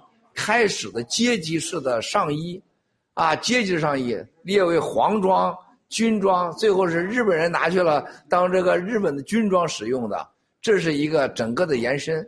我们做这个衣服呢，最关键是把这个服装的文化，啊，带到我们东方来，特别是我们现在就生活中不用穿那么拘谨，你看，是吧？不一定要打那么多领带，这很正式。同时，在呃解开扣子也可以穿出很休闲。你连扣不系的话，就可以当一个普通的衣服穿。系上扣子很正式，你也可以只系一个扣子啊，感觉很好。然后这两边这个肩部，你看都很舒服，非常舒服啊。所以刚才我穿那个衣服和穿这个衣服，你能感觉到是这个服装，它真是人的一个精神面貌，它受到很很大影响的一个东西。精神是内在的。衣服是外在的，就像中医和西医一样，西医呢让你就是衣服穿上不一样，让你感觉一个人不一样，啊，穿不同的衣服不同的感觉。中医但是是绝对你的精气神啊，你的精气神那你是你要经过长期的修行，不是一下能改变。但是刚才十分钟前我穿那个衣服，和十分钟穿了立马改变，就马上有效的改变你的形体的，那是时尚这个时装是很重要的。这就是时装，绝对不是装饰。时装实际上是一个文化的延伸，非常的重要啊！谢谢。嗯，而且我看这个中国人很难驾驭这种绿色，但是您这个颜色选的就是特别的适合咱们亚洲人的肤色。啊啊！我我穿这个绿色的时候啊，啊，最早时候我在中国穿的时候，那时候更没人穿这种颜色。更没人穿了啊！你可以看到未来我很多很多照片，我穿这个衣服还穿我做那超级肥的裤子，超级肥的裤子。然后呢，我穿的那个像大头鞋似的，就现在 r e g o n 老做这鞋，就是呃现在呃小福利穿的他爱死这个鞋啊！就是我穿这个鞋的时候，中国人觉得我简直是怪物，但是所有人都觉得很好看，啊！然后呢，所有那时候我走哪去，就特别是女性啊，女性都是这衣服穿你身上就这么好看呢，是吧？然后你就知道就是掉线了，是吧？你要见到 Alex 医生这样人，爱美的人，是吧？我一穿这衣服一掉线，这啥事你都知道了。男的大多数都是斜视，是吧？都都不是都是妒忌嘛，妒忌嘛。啊，到后来是男士也逐渐都学我穿衣服。我可能从小到大，我我觉得我穿衣服这件事儿是我生活中最多话题之一吧。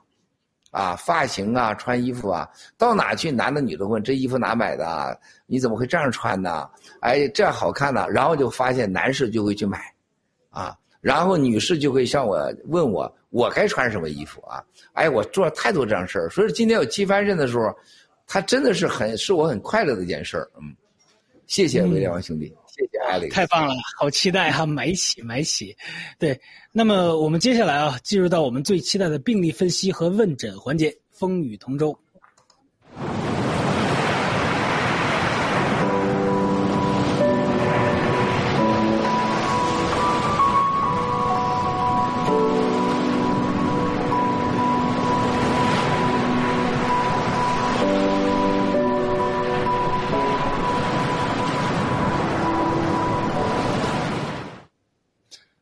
欢迎回来。在本环节当中呢，艾格丽斯医生会把精选出的典型案例和有价值的经验信息分享给大家，希望能够帮助到更多的人。我来口述一下这一期的病例分享。来看病案一。啊，艾格丽斯医生，我今天感觉好多了。看着身边的美国军人一个接一个的阳性啊，尽管平时身体是很好的，心里也是很难受。我知道这就是疫苗的副反应。更让我难受的是，很多的医疗人员还是在坚信疫苗，认为要打加强针。为什么医疗界到现在还没有一个权威人士站出来去叫停呢？艾格丽斯医生，好问题。因为能站出来说几句真话的，曾经的权威。悉数被晋升了。呃，像上个月，全球有一万七千多名医生、科学家联名举办这个新冠峰会，强就是强烈要求停止这疫苗强制接种政策。但是，全球组织、各国政府始终还是自行其是。尽管现在已经看到已经有民事诉讼，我们希望它能有个结果。所以，这不是任何一个人能够改变的事态。只有全民都明白真相，抗拒接种，那才能够真正改变所谓的这个政策的执行。嗯，这是我的回答。其实我觉得这个，其实我觉得这个问题啊，更适合文贵先生来回答，因为文贵先生一定。让我们七哥来回答这个问题吧。嗯，来给我补充。谢谢。啊，我我我我完全同意艾克斯医生说的这个啊，这事是良知啊，医生的专业在利益和呃个人的这个所谓的工作啊和个人的荣誉啊这个取舍之中，完全啊迷失了良知和良和基本的人性吧。那么我们要想到，就是现在的医学界啊，在，沦落到很悲哀的程度。我们在说，就是人类有史以来，实际上医学远远早于人类的政治，医学远远早于今天的所有的人类存在的各种组织。就是人从石器时代到最后互相保护，进了进入到人大家群居啊，互相保护啊，这种有社会的。群体生活之后，实际上大家就是互相。第一个就是不死人就治病嘛，是不是啊？就像今天你刚才看到好多让人有皮肤病啊，互相治病。实际上这个时候是最神圣的是医生，在人类上就是有文明开始能记载的，包括现在就是一次次又被推翻的各种人类的文明的历史上可以见证的物理的东西，都能证明。啊，过去的神学者，也就是过去的所有人类开始，就是解读人类和去除恐惧的，就是神学，也就是今天说宗教人士是最高境界。第二就是医生了，然后就变成有老师，那时候叫神学叫传道士，然后叫老师。那么那时候的医生是多么的高尚啊啊！那么在任何情况下，医生都可以改变所有的宗教人士、传道士的观点。它可以救人，它可以作证。过去在人类很早很早以前，如果医学家出来作证，那几乎这个这个案子就决定了。他比法官还关键。所以你看到这个刚刚的过去一个月最火的 Johnny Depp 这个审判当中啊，请出的神经科医生啊，特搞笑啊，特搞笑。你看这个医生一上去，把这哥们给把这个姐们给砸了。是不是他那个哇下巴壳什么语音什么芍药症什么？最后人家问他一个：你是不是会员？你是这个会员吗？所以我不是。你不是你就没资格说话。你说的全是废话。你是演戏的。完了，七哥好几个案子你们没有看没有公布出来的，来跟七哥验证七哥精神上是否受到创伤。七哥是否受到过大的打击后，身精神上受到创伤？是否有各种精神疾病？你只有真正的面对世界级的医生时候，你会知道，医学它是到今天是文明中最重要的一部分。不像咱们中国去了认识的医生，哎，最近你睡不着觉是吧？啊，睡不着觉，你都想啥了呢？是吧？是想想想美女啊，还是怕什么事怕赔钱呢？然后给定义为焦虑、抑郁。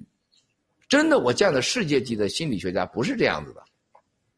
就坐在这儿两三个人啊！我现在想问你这些东西，你问着问着你就傻眼了，为什么？你只有两个选择：你撒谎，你说实话。你只要撒谎，人家会诊断出你撒谎的动机和病因出来，你骗不了他的。那你说实话，人家就会给你诊断出你这个病是怎么来的。所以上法庭上，医生作证是说特别涉及到精神心理这种疾病，还有一些。涉及到案子打官司的这个人的身体的病源、病因和病灶的时候，那是有绝对性的。那在法官那块是有绝对信用的，而且要靠什么？靠执照是吧？都有执照才行啊。那么现在你再看我们全世界的医生，特别我们中国的医生，中国的医生是叫什么？叫政治医生。只要医生前面加上政治，他就不是医生，他叫就就是医生打着医生的抬头的工具的为政治服务的流氓、骗子。然后再看今天美国的医生。啊，所谓的专业医生，美国的专业医生已经被谁控制了？被药厂控制了，就被政治所谓的现在这叫 CDC，啊，就政府政治控制了。所以他是政治加商业医生，他怎么可能说实话？面临的被杀、被抓，啊，而且失去工作、没饭吃。那么更重要的，大家要看到一个现在人类上刚才那个话题里边，其中涉及了三个最主要的话题。所有的医学是建立在交流、和研究、和病例之上。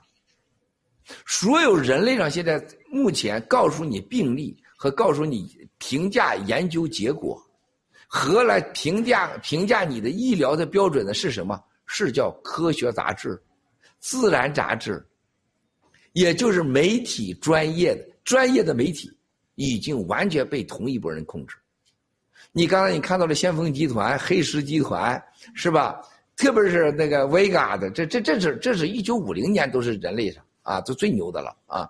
而且你看所有的所谓的医疗杂志、医疗权威媒体、特别研究机构，特别是医药厂家，再加上 CDC，所有的这些机构都是一拨人，啊，这时候全人类的医医医疗。还有医学都已经评为了政治商业医生。那你刚才问的问题非常简单，答案就是回答你：基于已经是医生变成了政治商业的医生这三条线，他所有说出的话，你都要根据这三条来。他戴什么帽子，你要看再决定你听不听他话，是吧？陆大脑袋戴一帽子出来是绿帽子，石耀岩戴了一顶帽子是什么？是个神经病的帽子。就是要戴个帽子是骗子的帽子，那你看到这仨人说啊，政治神经加骗子的帽子，那现在这全世界的医生都是什么？政治骗子加这个完全利益驱使的骗子的这个帽子。他说的话，他是没有原则了，没有基础了。那么这就是我们现在看到世界最荒唐的景象。艾格里斯医生，他没有任何政治局的来来律律控制他。艾格里森不需要任何给政治群体服务。第二，他没有人给他付钱，我不用任何为了钱，为了这个我的钱来说话。第三个，我作为一个医生啊，我现在我不需要任何自然杂志来评价我科学杂志，我不需要任何荣誉，是吧？我不需要你的权利，我不需要你的钱，我也不需要你的荣誉。那他说话就叫中立的。所以，艾格里斯医生就回到了希腊时代啊，把好的医生。定义为什么是真正的人类的安全的天使？所以说，上天赋予我们人类什么？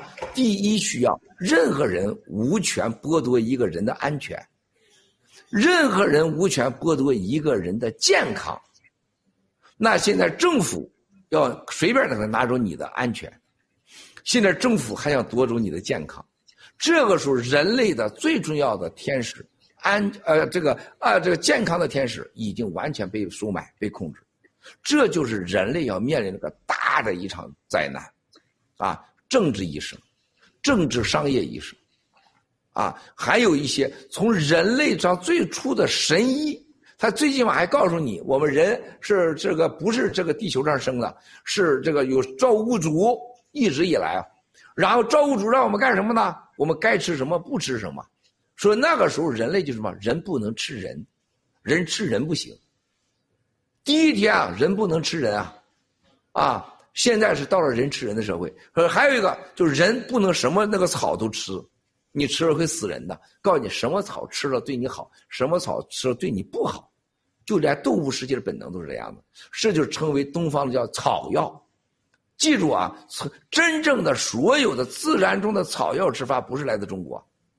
这个千万，中国人但凡有点历史常识，看看埃及时代，看看印度时代，看看当时的罗马时代，看看当时的希腊，宙斯人家这个整个的神话，包括太阳神之子，包括音乐之神，包括我们是说啊，拜勒斯就是这个神杖，一个蛇，这个所有的人家讲究什么，都是从自然中吸取能量、养料，然后喝什么健康的水，用吃什么样的草让你健康，这就是所谓的各种香粉呐，还有什么撒的药啊啊，咱们称为叫巫术。这是人类最大最高的本能，是吗？给你健康。所有给人类提供安全、再提供健康、再提供食物的，称之为什么？神之子，神的代言人啊！那现在反过来说了，今天凡是拿走我们健康、拿走我们安全的、拿走我们粮食的，都是什么？神的要灭掉的魔鬼，那就是中国共产党。现在还有一些恶棍的，被这些恶势力控制的政府和专业医生，还有一些没有良知的医生管理全体。回答你刚才的问题非常简单，就是这些医生已经是成了魔，他已经不是医生。他已经成了鬼了，他不敢说出真话，因为他由于政治、商业和所谓的利益取舍，啊，谢谢。哎，我越说越高兴，现在真的感谢大先生给真正的医生证明。现在大根在现场，就拿眼珠子看着我：一有没有提词器？二有没有做记录？三有没有旁边递条？他发现没有。请谢谢。哎呀。是的，确实是有能力的人，他变坏了之后，要比普通人要更加的有杀伤力。我们来看一下病案二。病案二，我是一名墙内的战友，我们现在每天都要核酸检测。我今天发现一个视频，说这个核酸用的棉棒有荧光剂，而且我每次检测它都会捅得很深。虽然我有过呕吐和漱口，但是还是感觉会有残留。呃，你有没有好的方法能够比较好的清除口腔残留呢？艾格里斯医生。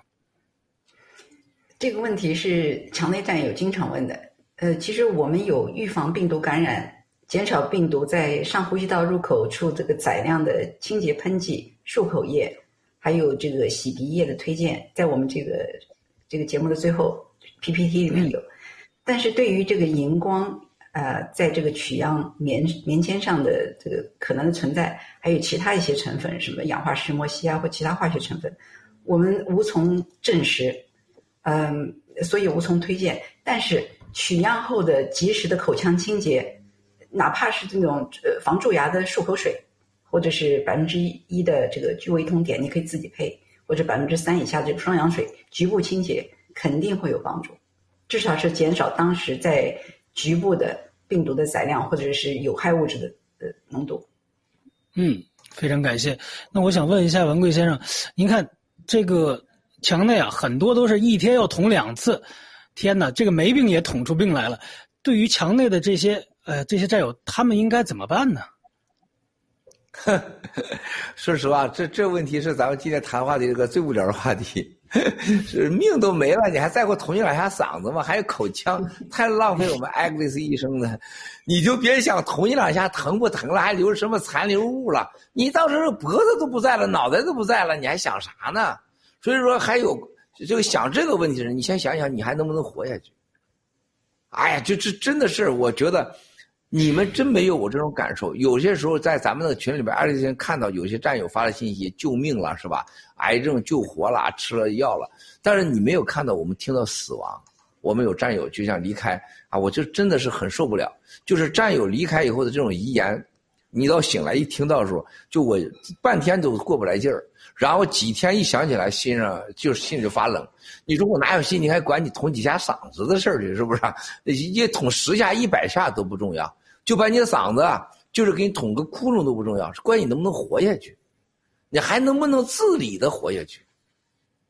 啊，你能不能说在一个人还不需要别人虐待别人的生命情况下活下去，啊，让家人为你付出一切代价活下去？啊，这才是真正的问题。那如何解决这问题啊？是根本上解决啊！啊，解决捅嗓子，谁让你捅嗓？捅嗓子，捅嗓子解决你病吗？我就问了，你就全世界的都在问中国这个问题：为什么让你待在家你就待在家，让你饿死就饿死呢？就人类自从来到这个地球上的基本的本事，任何人危害你的生存、你的安全、你的健康，你都有自我反击的能力。剩下就是你的勇气还有办法的问题了。你能想象长春、广东、郑州、上海几千万人、几百万的城市一夜之间隔离在家？啊，捅你嗓子一天要捅一次到两次，捅嗓子这个还不算数，它关键是它捅不完呐。捅嗓子解决什么问题了呢？捅嗓子证明了什么呢？他为什么要捅你嗓子？这才是真正的问题啊！你不解决这个问题，你就觉得我捅嗓子哪哪疼的问题？就像中国社会，钱没了你就骂行长去，是吧？被你挪走了。决定行长的去留是共产党，钱拿走了，绝大多数留在了共产党。啊，然后你火葬场啊，这个这个火葬不起人，你去砸，你就把那火葬场的人给揍一顿。火葬场那个定价不是火葬员决定的，是火葬场的老板。火葬场都是王岐山和当地政府决定的。啊，你买不起墓地，你就给旁边的你骂那卖墓地的人去。那墓地的老板是王岐山，你咋不惹他去？你惹不了王岐山，你也得知道是谁，是共产党让这个体制垄断了墓地，垄断了火葬场。啊，谁垄断谁就是凶手，啊，谁让你去做做这个 PCR，谁捅你嗓子是共产党你捅的，你说实在话，跟那些大白都斗不着，那些大白也混完饭吃，他只是行为好坏，是不是？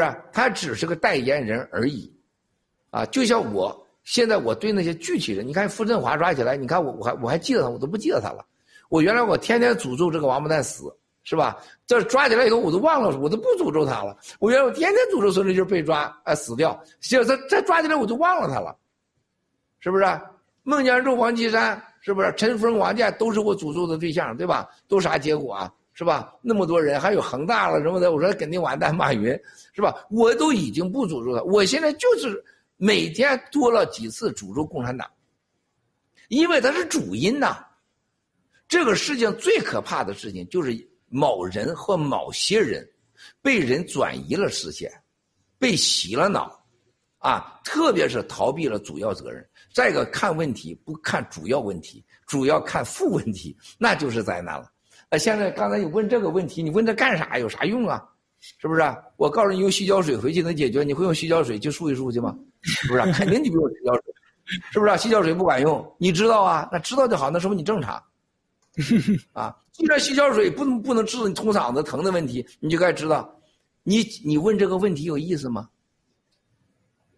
隔离不解决，共产党不被灭掉啊，那就是什么办法都没有，啊，唯一的答案是消灭共产党。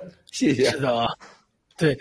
然后关于您说的这个隔离啊，就是也看到最近很多大学，像北京大学啊、北师大、像天津大学都出来抗议了，然后这个。您觉得会在这个墙内或者是海外影产生任何的影响吗？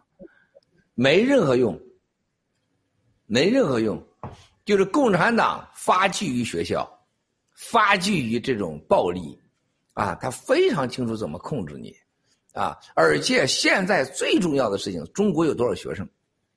算算中国有多少学校？这一个十四亿的中国加在一起的意愿。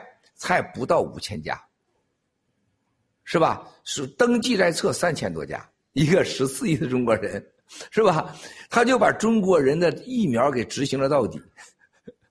人家美国有个三亿多人，人家是三万家医院登记在册的超级医院五千家，实际注册的一万五千家。你说你想想啊，然后说学校在中国所谓的大学不超过一百一十个大学。在美国，你可以数得着的大学，最起码在三千个大学。一个小小的英国啊，人家有五千所有名的国际认可的学校，而中国的几个。中国所有的学生都上街的时候，他都敢都都敢把你都杀了。啊，而且一定记住，就像那过去的民运六四一样啊，八九年六四一样，学生上街抗议的时候，抗议当中被操作的人，绝大多数学生都是那些想弄个一官半职的，给李鹏磕头的，私下里边要给许诺给北京名誉校长的人给操作，就是你这个民族这个国家脑子不解放，思想不解放不开明，没有一个真正的宗教和信仰。这样的一个基础的社会，你这几个人是闹不起来事儿的，而且你闹得越凶，被人家利用的越多，最后两派或三派政治斗争的工具，啊，哟，这什么声音？这还来音乐了。这个所以说，这个你看这北大这闹啊，现在共产党因为是互联网时代，互联网信息时代，把每个人的行为真的是你撒尿尿多高，他都搞得清清楚楚了。而且只要是抓头，一抓一个准，一抓一个准，啊，你像过去吧。呃，互联网时代没有的时候，你造反，你找人很难，你找学生很难。反过来说了，共产党想找你也很难，找头也很难。现在是双向的啊！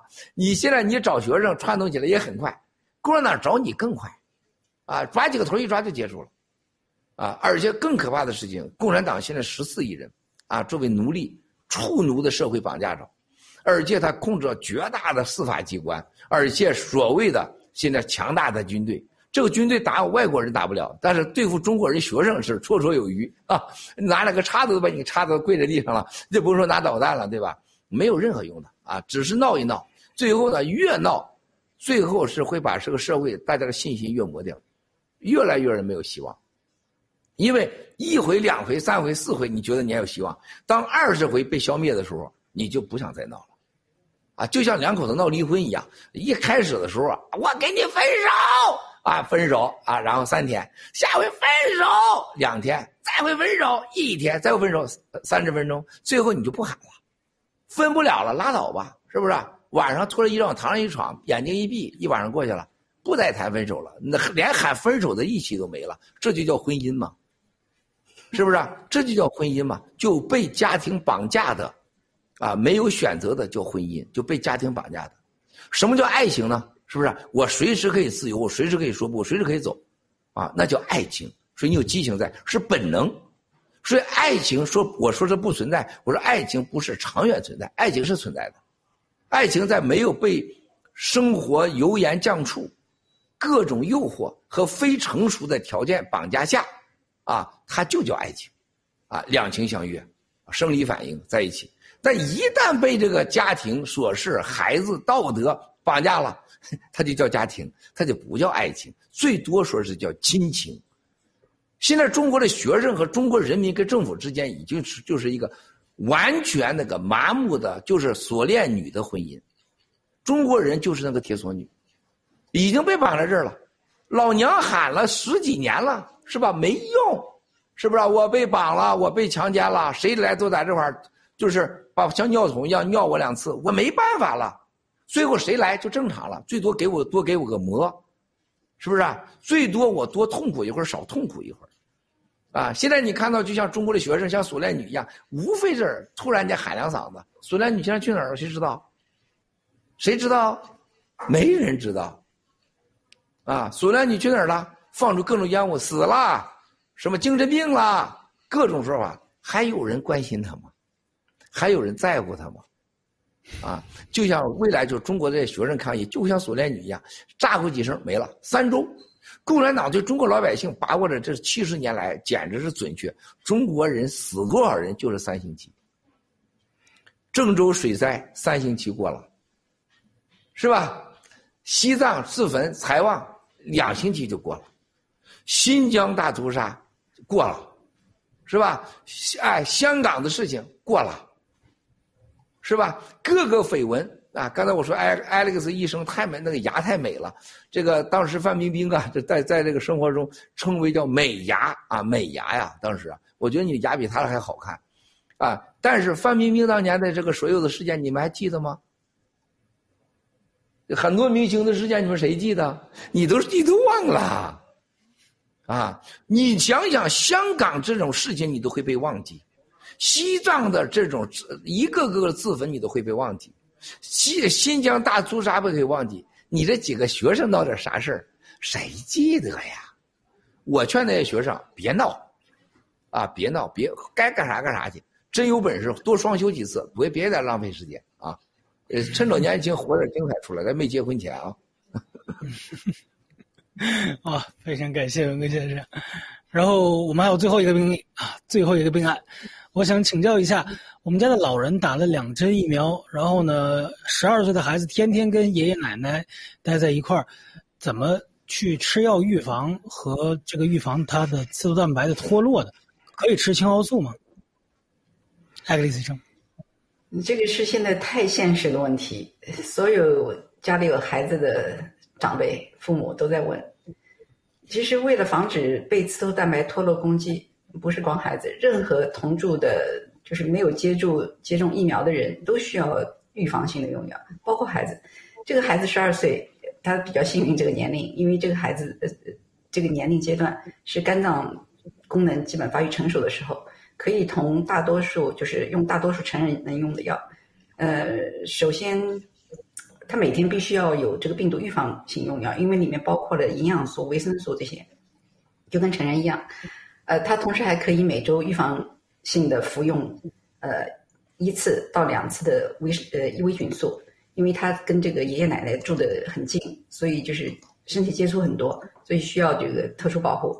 如果家长决定给孩子用这个青蒿素衍生物的话，也可以，但是这个剂量在孩子没有症状的时候啊，我建议就用到半量吧。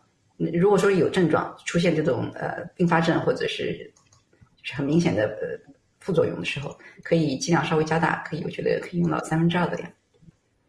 嗯，它可以用。好的，青蒿素。好，谢谢艾格林斯医生。然后关于这个问题，就是大家也都知道，很多的，比如说爷爷奶奶打了。然后呢，有的还会偷偷的去拉着这个孩子去打，有的是这一半打了，那一半没打，也是会想偷偷去带这个另一另这个孩子去打疫苗。这都是在我们最实际的问题啊！我想问问文贵先生，就是关于我我作为一个战友，我知道这个不能打疫苗，但是有的时候你在家庭里，他他就是认为有，就是认为这个疫苗好，就是会偷偷的去带孩子打疫苗啊之类的。这个这种我们应该去怎么去面对呢？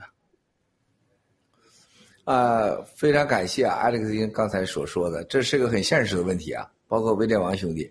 但是这个问题真的是没办法，这是愚蠢，被洗多年被洗脑，和对世界的基本的认知，啊，这个这是很多原因造成的。你想改变，没有一个一一下子啊一出而成的办法是没有的，啊，就人的这个愚蠢和对世界的基本认知啊。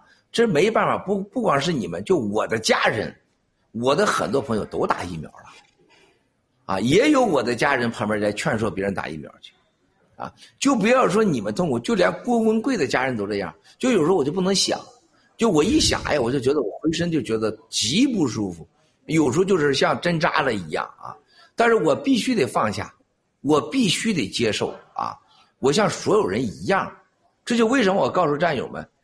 在未来的这个世界里面，特别是在疫苗灾难已经到来的这个社会里面，我们必须学下四个字接受和放下，啊，因为你会看到很多你爱的人、你关心的人，啊，他因为打疫苗走了，甚至得了癌症了，你一点办法都没有，啊，就头两天咱们一个战友在临走前给我这个视频，你说我不答应吧，我是战友，我答应吧，你说我多痛苦。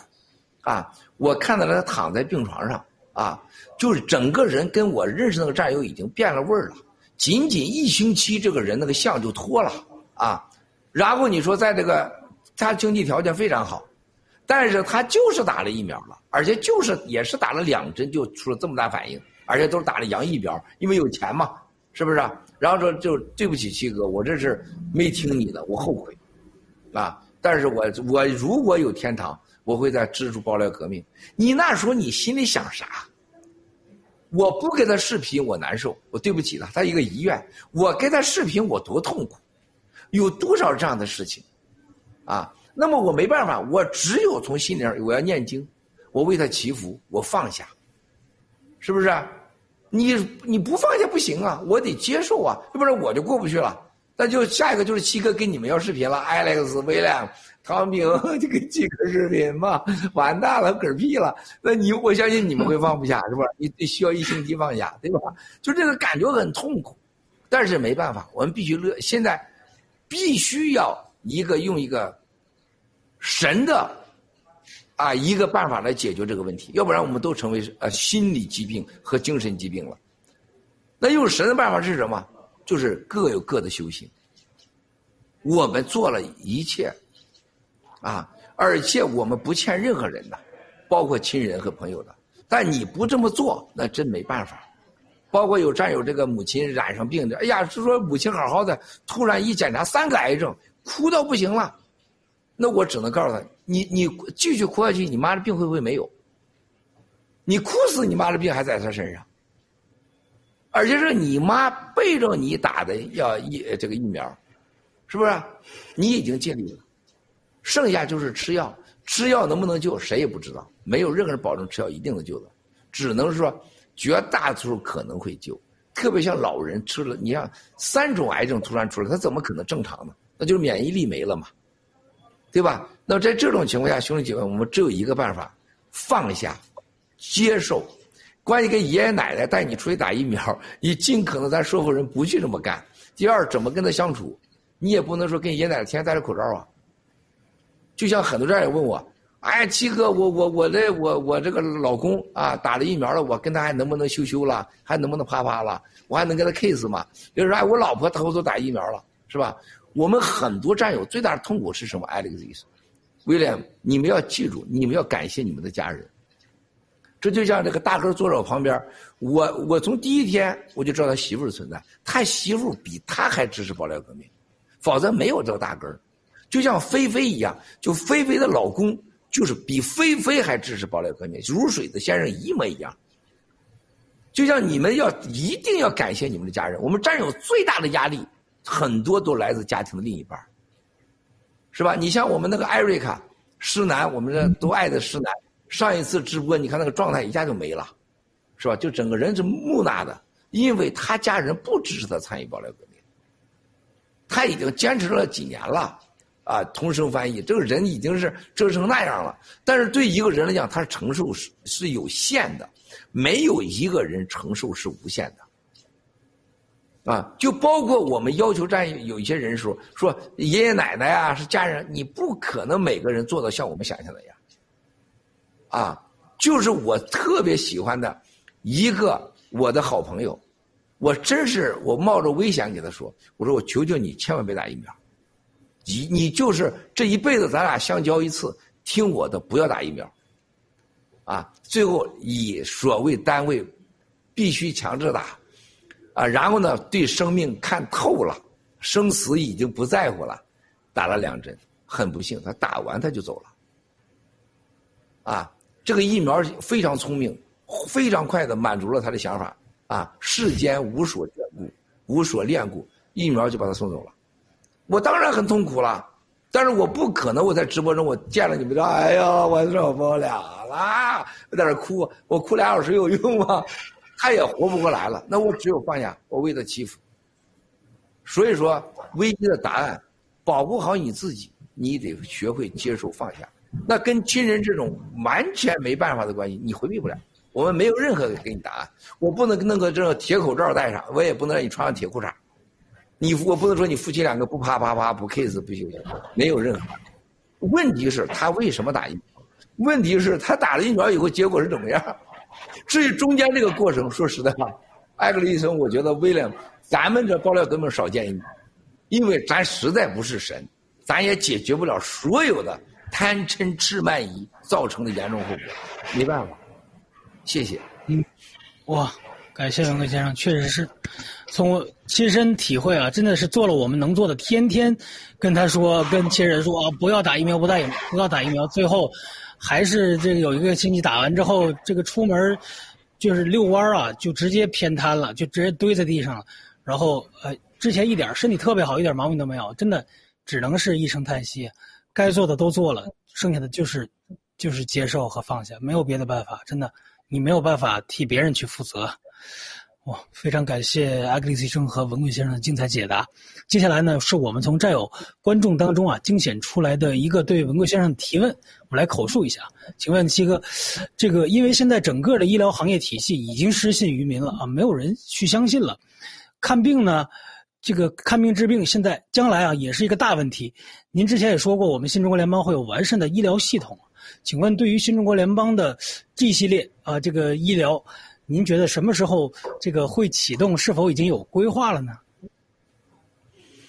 啊，在我觉得，现在严格讲，我们这两个答案都不能准确的回答，就是我们我一直倡导的是千招会不如一招绝，特别是啊，我觉得从二零一九年之后，我们很想在 G 系列上啊，这个在医疗这板块上是好好的去努力啊，投资啊，打造我们新中国联邦的。但是随着这个二零一九年到现在，就越来我对这个方面越没有信心，啊，又非常没信心，不是一般的没信心，呃，原因很简单，就是我发现医疗它是个专业，但它不是一天能做到的，它跟这个社会的人群的认知、科学和文明和教育、宗教和信仰，它是密不可分。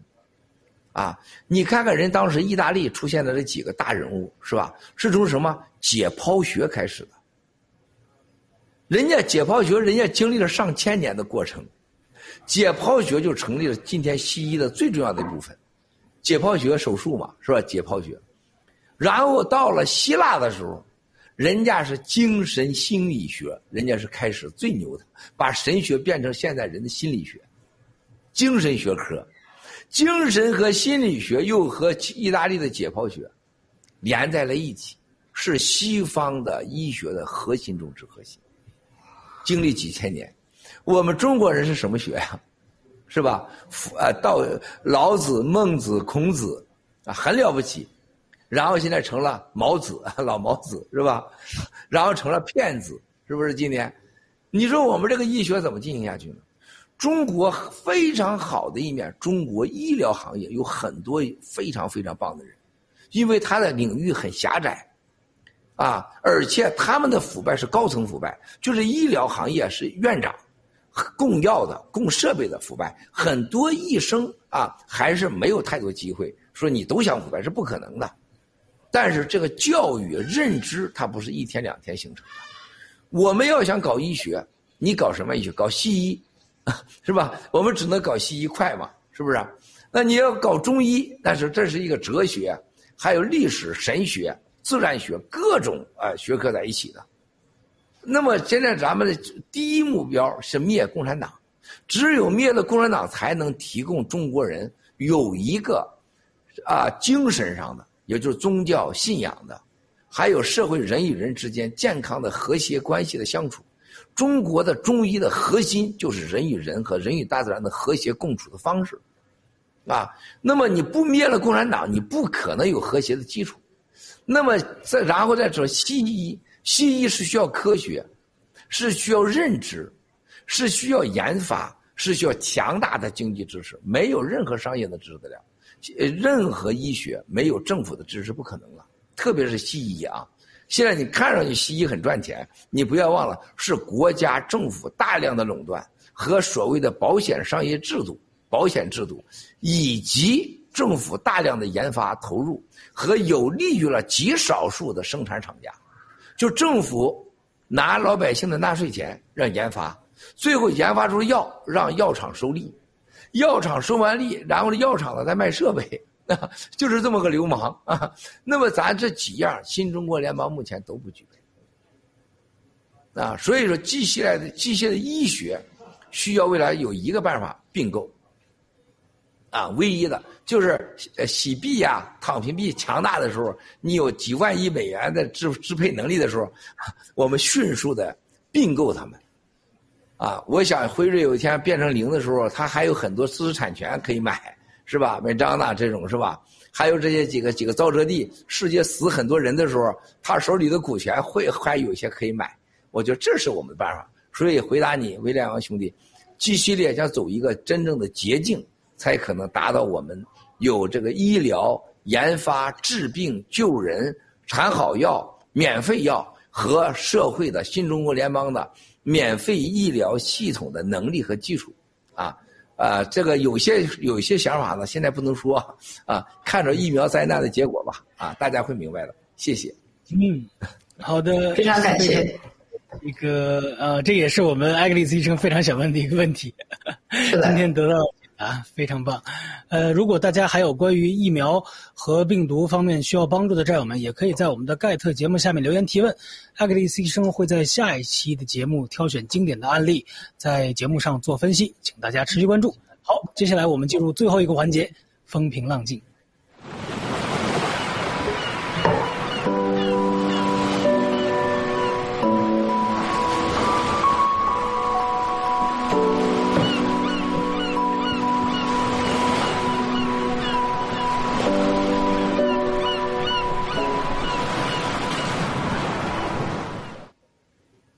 在漫天笼罩着中共病毒和疫苗的至暗时刻，太多的人失去了生命。魔鬼和他的信徒们正在利用所谓的科学，摧毁着人类的健康。人们无处藏身，找不到得以避风的港湾，所以我们希望通过这个环节，给人们带去更多的庇护与安宁，搭建一个最安全的避风港。我看时间正好到了十一点啊，在这个信仰治疗的环节，我们请先请文贵先生带我们一起祈福。让我们一起为七十五亿我们人类的呃这个同类们，十四亿新中国联邦的同胞，爆料革命的战友和家人，台湾、香港、西藏、新疆同胞，爆料革命我们在乌克兰前线刚刚回来的战友们和乌克兰在战场上的所有的同类们，一起祈福平安健康，愿人类尽快的更多的人脱离疫苗的灾难。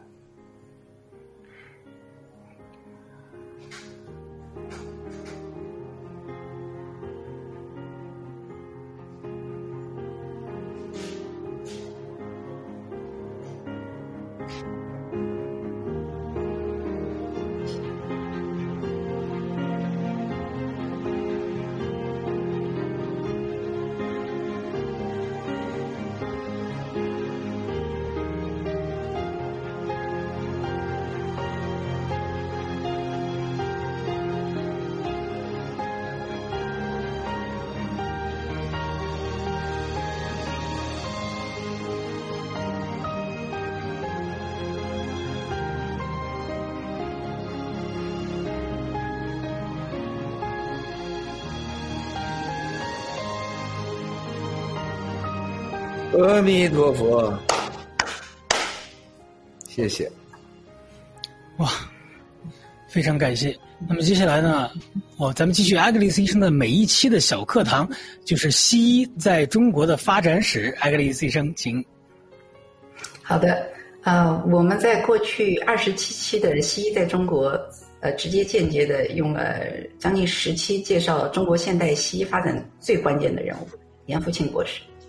回顾严复清博士个人的经历，如果说长沙的湘雅医学院的创立是小试牛刀，那么之后的上海创建国立中央医学院，也就是后来的国立上海医学院的时候，他对整个计划实施的操控就是驾轻就熟，可以说创建了上海国立中央医学院是严复清博士一生事业的巅峰。呃，一九三八年的时候呢，因为他的个人能力，严复庆他被调到了武汉，任呃国民政府卫生署署长，相当于卫生部部长。在大后方组织开展这个卫生建设，同时根据战时的情况提出统筹大后方医学教育。因为当时很多敌战区的大学都辗转到了四川大后大后方，包括襄阳。那么次年呢，就是一九三九年，他因为呃严重的胃溃疡，就是不得不辞职。他去了美国，呃耶鲁治病，是他当年的同学在耶鲁同学为他做了胃大部切除。所以一九四零年他回到上海，继续在上海医学院做这个管理和临床工作。呃，但是，一九三八年那一年的所谓从政经历，成为他日后在文革当中被迫害的罪名之一。一九四九年四月底的时候，上海市区已经是进入混乱。当时的蒋介石他隐居在黄浦江边上的那个复兴岛上，在这种危机的情况下，蒋介石亲自驱车二十多公里，差不多是穿过整个上海，到西区的武康路四十四号，专门拜访上海医学院的院校长这个严复庆博士。希望他能够离开上海，去台湾，去香港，由他自己选择。在这个关键时刻呢，智慧一生的严复庆博士因为难以割舍他用毕生心血创建起来的医院医学院，拒绝了蒋介石先生的诚意，接受了宋庆龄的建议，等待共产党的到来。一九五一年的时候，上海医学院改组，军宣队就入驻了。严复庆他被任为一名呃当时的副院长，因为有这个宋庆龄保他。他后来加入了九三学社，成了政协委员。一九五五年的时候搞大三线建设，他还帮助这个呃呃重庆医学院的建设，帮这个派了上海医学院的人去建立重重庆学院。所以重庆医院医学院当时有很多老的人留下来，都都讲上海话的。嗯，正好我们这里有个 PPT，正好我看见这个上周我上周末我们为大直播当中有这么一张 PPT，我就拿来借用。这张就是左上角的这张。其实是一九五六年二月份的时候，全国政协会议期间，呃，是老毛贼他宴请当时参加会议的所有这些呃，就是民主人士，他就要求坐在严复庆的那那那张桌上，而且要求坐在他旁边。为什么呢？因为 毛泽东他要求这个有一些私话跟严复庆博士交流，他要向严复庆博士敬酒。原因是因为他要感谢当年严复庆在湘雅医学院的时候免费接受穷困潦倒、产后有并发症的杨开慧入院治疗，但是严复庆他一点都回忆不起来了，因为他当年遇到太多这样的病人，救了太多的人。那么十年后的文革，看看毛泽东怎么对这位恩人来回报的。一九六六年文革期间，严复庆就像当时中国所有的知识精英一样受到迫害。家门口就刷上打倒反动学术权威啊，医务界的反动祖师爷、汉奸卖国贼、美国特务，什么都有。呃，还有这个现行反革命杨武训等等大标语，其中任何一条罪名都足以判他死刑。但在所有指控中，他只承认杨武训一条罪名，因为他的确帮帮助中国建立了整个这个完整的医疗教育系统。他在耗尽半生心血，由他一手创建的上海医学院校园里面，八十四岁的老人。八月酷暑天，被戴上高帽子，脖子上挂着“呃，我是混蛋”，被游街，或者在批斗台上被搞喷气式。有一次批斗的时候，有人将那个墨汁从他头上浇浇下来，台下就就有群众高呼着震耳欲聋的口号，汗水吧嗒吧嗒流下来。八十四岁的老人啊，那模样惨不忍睹。这个恩将仇报用在这儿太合适了吧？这个词。如此高龄的他，他被无数次大小批斗会羞辱体罚。一九六八年的时候，开始卧床不起。一次批斗会中，一个公宣队员就要求他以自杀以谢人民。他是基督徒啊，他只听从天父召唤，他拒绝自杀。当时在文革期间，上海是被折腾的很厉害的地方。当时上海有太多的高知演艺界明星，还有三反五反那个时候呃幸存下来的这些工商界人士，也就是解放初的交产业最积极的那些资本家。但是很都是无法忍受这种屈辱，就是纷纷自杀。你像最典型就是傅雷，就是《傅雷家书》的那个作者，还有这个上官云珠，著名电影演员，还有这个严严慧珠，就是呃梅兰芳的徒弟林正飞的太太，上海戏剧学校的副校长。这些人都受到很多的这个批斗、殴打、体罚，精神受到巨大创伤，就是被迫自杀。一九七零年十一月底的时候呢，严复庆他肺气肿发作，病危的时候，因为他家就住在这个。上呃中山医院的隔壁就一墙之隔，他家人就用这藤椅搬着他到这个中山医院急诊，但是造反派就把这个，因为他们当时把持消防，他就拒绝周至这个反动权威，甚至不给他用氧气。呃，就是同月十一月二十九日的时候，他在家中去世，享年八十八岁，令人唏嘘。因为他的特殊经历和热衷于推行科学文化的救世心理，以及当时国民政府呃执政朝野。就是各界崇尚科学的风尚，才成就了他建立中国医疗体系的伟名，称他为中国现代医学的泰斗，一点都不为过。从严复庆博士的个人选择，我要得出的结论并不难，就是天津共产党绝无善终。中共篡权前夕，他们中有很多人也离开了，去香港、台湾的这些人中晚年都很祥和，包括张国焘，他先去香港居居住几年，然后在加拿大定居的。这就应验了文贵先生的那句话：“相信共产党，走进火葬场。”这些知识精英就是勉强活过了三反五反、破四旧、文革等等政治运动，他们后半生的人生幸福、个人事业、精神世界都已经被彻头彻尾的给毁了。所以，当我看到普林斯顿大学的华裔教授、史学大师、汉学家余英时老先生说的一句话，我特别有感触。他说：“我死后连骨灰都不要飘回去。”他指的是中国大陆。是什么让那么多有识之士不愿意落叶归乡？对中共残暴集权统治的愤恨和充分认识，以及中共对知识的蔑视。你看，他们所有，他们只想到走捷径要偷。你看，对知识分子的那种从骨子里的憎恨，和中共对民众长期愚民式的洗脑教育，你知道人性泯灭的程度，对极度失望。只有彻底消灭中共这个邪魔恶党，才能回归。本属于我们中国人的家园，包括精神家园。所以，take down the CCP。谢谢。嗯，哇。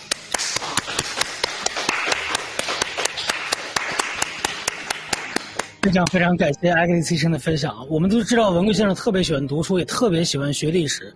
请问您对于西医传到中华大地，对这片土地的这个影响啊，从而且，呃，然后就是从这个中共篡权之后，又变成了什么样子？您是怎么看的？啊，我觉得刚才艾格里斯整理这个特别好啊，就是大家说的时候，我就在想这个严福庆医生啊。我最早知道他的时候是我去上海，当时那个导演谢晋啊，当时谢晋去去那个我们的酒店，然后呢，当时是我要去看那个金尚仪说金尚仪的画家的画，你就知道那时候金尚仪很火很火的啊。然后呢，我要我看了十来幅，哎，我说我能不能买幅大的啊？他说我有幅大的，但是不是我的啊？你愿不愿意买啊？是毛主席的金笔。哎，我说毛主席的金笔，我太感兴趣了，是吧？这这叫什么水调歌头，啊，啊，这是大呀！我说我好，我去看看。这一看是用三张大纸拼出来的，大概十二米啊，原件啊，上面还有哗啦哗啦的很多。哎呦，我说这是这是真的，我说这我要买。那是多少钱呢？要二十万人民币，天价，天价啊！后来就是我我问这个谢晋导演，我说我为什么金尚仪？跟你那么好呢？他说：“因为最早的时候，严复庆一生啊，是跟我家什么什么关系？”我说：“严复庆是谁呀？”他说：“那是了不得的人物啊！”就开始给我讲，那跟毛泽东吃饭，毛主席请他吃饭，啊，毛主席还送他礼物，啊，这才我才人生知道。我说后来他咋了？他后来死了。咋死啊？不知道给我让他们逗死！我死！我说又是这结局啊！毛主席请吃饭都不得好死啊！所以说谁要请被毛主席请吃饭，几乎倒霉啊！啊！所以说现在谁愿意被习近平请说请请请吃饭去？后来我就很有兴趣想了解这个人。我这人一听了我就想有兴趣了。了解的之后是不仅是他很惨，是他所有的家人全被灭门，全部被灭门。他最重要的医学贡献是什么？就是我们西医到今天所说的倡导，在中国最重要的就是今天我们最需要的，就是中国人要跟西方要结合。说要要想把中医搞好，一定了解西医。西为用而中为本的，最早是他推广最多的，而且给国民党政府写最多的，宋家、孔家都是崇拜他的。而且不但如此，特别对日本，他对日本的医学，你去看一下。今天我很惊讶，你你说这个人，我都完全没有心理准备，因为你们今天说到他，他有很多著作都是关于日本的医学的阐述。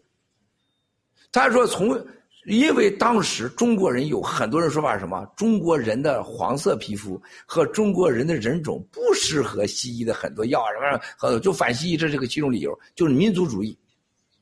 然后他就举了例子，在亚洲的日本，是亚洲人对西医用学体最好的，啊，因此他对日本的医学有很多阐述，结果就给他戴上帽子，啊，冲日派。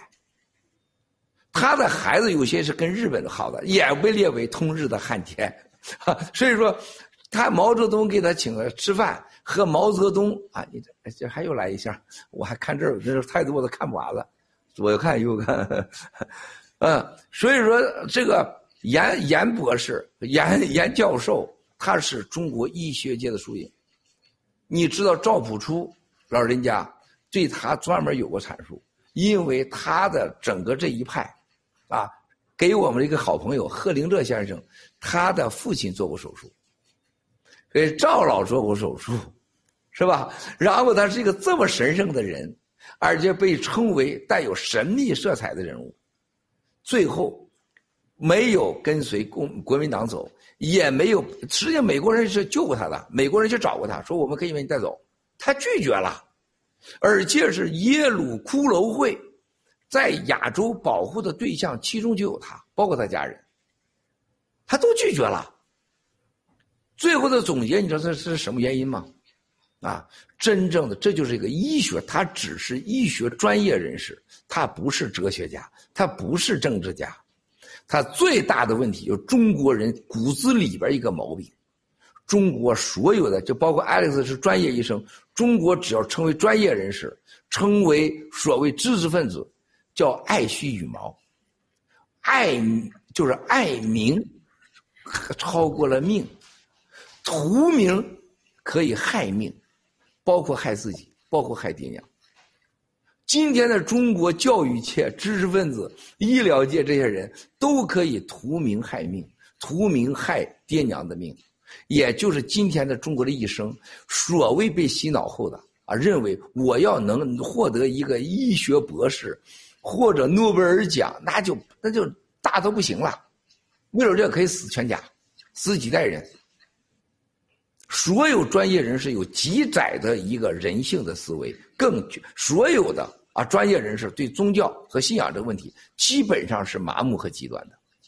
很不幸，在文化大革命当中死最多的是什么？就这专业人士。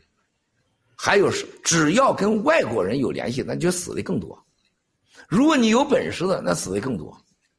如果信了洋教、洋思想影响的更多。所以说，当时的毛泽东文化大革命是对人类、对中国人一次绝对的文明的、有任何有能力的和接触现代文明的全一场人类的大浩劫。啊，我们说到这时候，必须要想，今天在中国的疫苗灾难，在中国的今天所有的核弹核酸，所有这手段都是西医的手段，不是中医的手段哈。啊，中国唯一的官标是这什么清呃什么什么花莲清瘟呢？那绝对是骗人的，那绝对是骗人的哈。是什么？这那是胡扯的。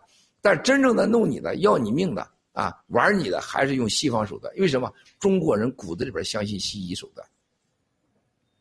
啊，认为核糖核酸 PCR 可能是管用的，甚至抱有幻想和天真，啊，而且这个东西用起来的时候，大家看到结果，全民被害，啊，在糊里糊涂当中就被 PCR 了，糊里糊涂当中就被弄上不毒了，糊里糊涂当中就打了疫苗了，而且所有的解释是用西医的解释，根本没有中医解释。你发现了没有？只要是救人的时候，中医出来了。啊，只要死人的事儿，全是西医的事儿，哈，这就是所有的共产党的招在严复庆身上看得清清楚楚，让你死的时候，就是就很好的原因，你通敌通美，崇拜西医啊，这个捧你的时候，是我拿你拿来有用，啊，当时毛泽东这个人啊，这个生活中就张一峰对他评价是最有用的。说毛泽东所有脑子里骨子里边就《资治通鉴》，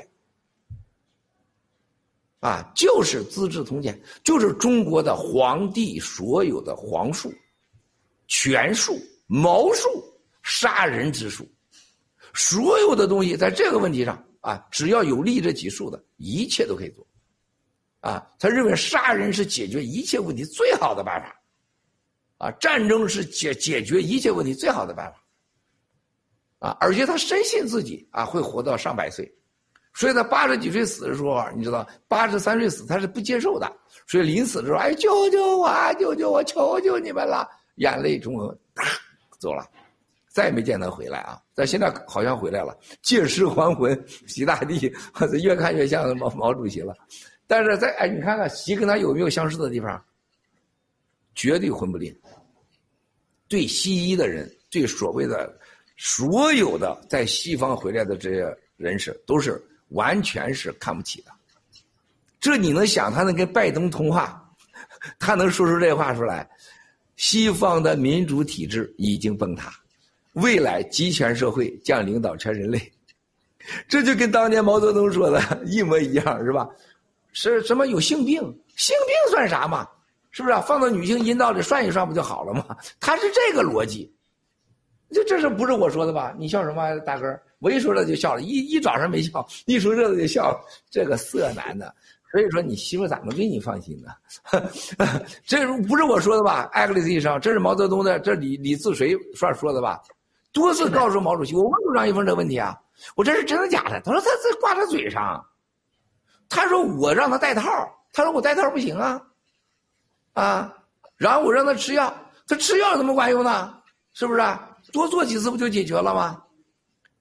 他就你想想，这种对医学的认知，他怎么能和那个严严博士、严复清博士坐在说：“我相信你小子穿着西装，你会给我治病？”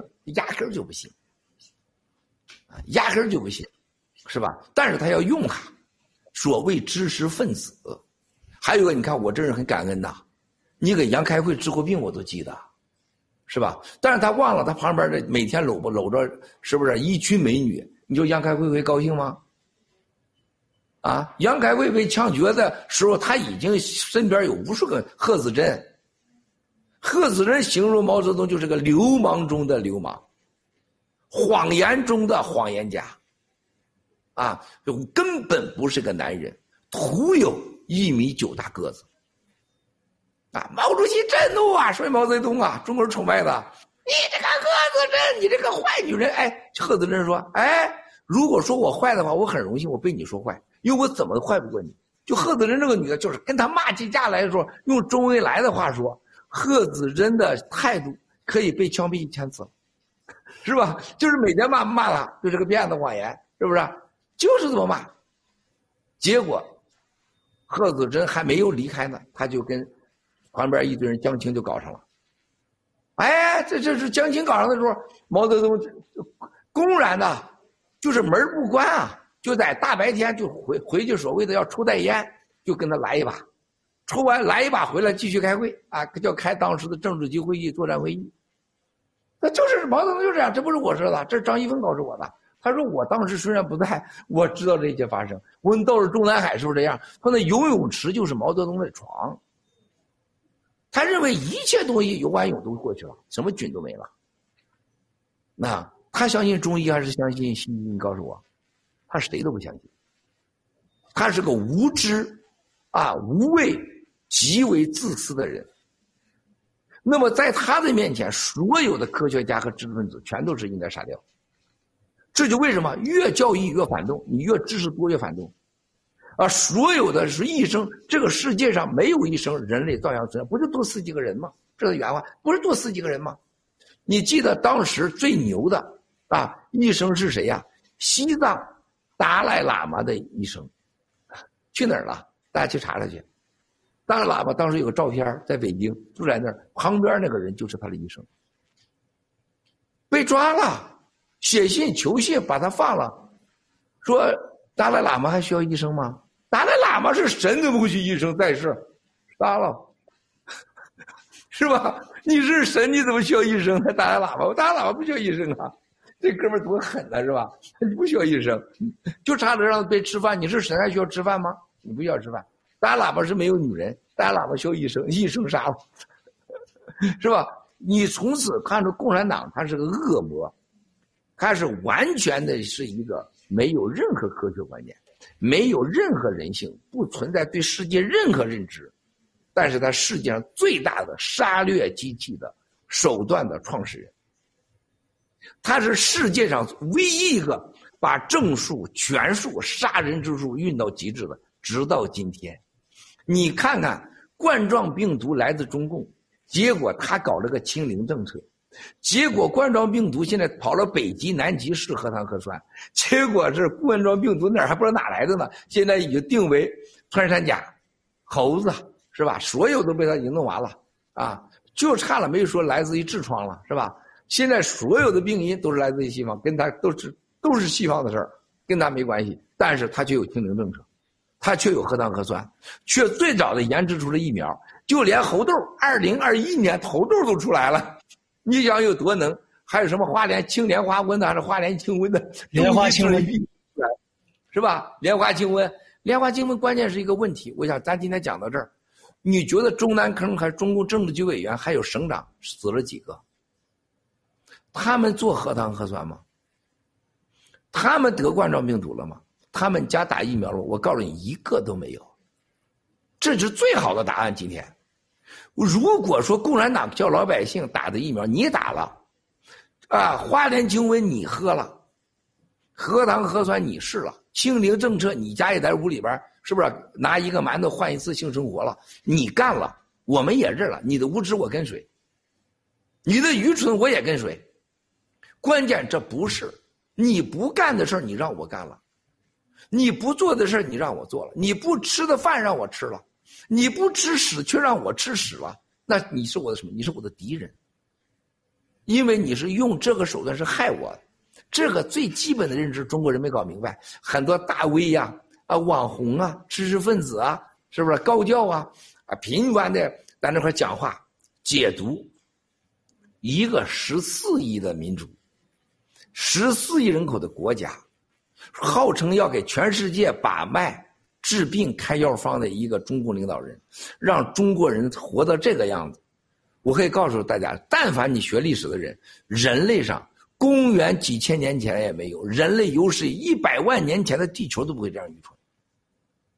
即使我们看到的跟我们人类完全不同类的猴子、猩猩，它都不会做这种事儿。你不相信？你给猴子一个香蕉。你给猴子一滩屎包上，你看猴子吃哪个？猴子一定吃香蕉，不吃那滩屎。我说这个，这个你们相信吗？Alex，威廉王。但是中共国现在给老百姓选择，你一定吃这滩屎。香蕉是有冠状病毒的，还有猴豆，你要吃这滩屎，你还要告诉我吃的味道如何？你要吃完以后旁边。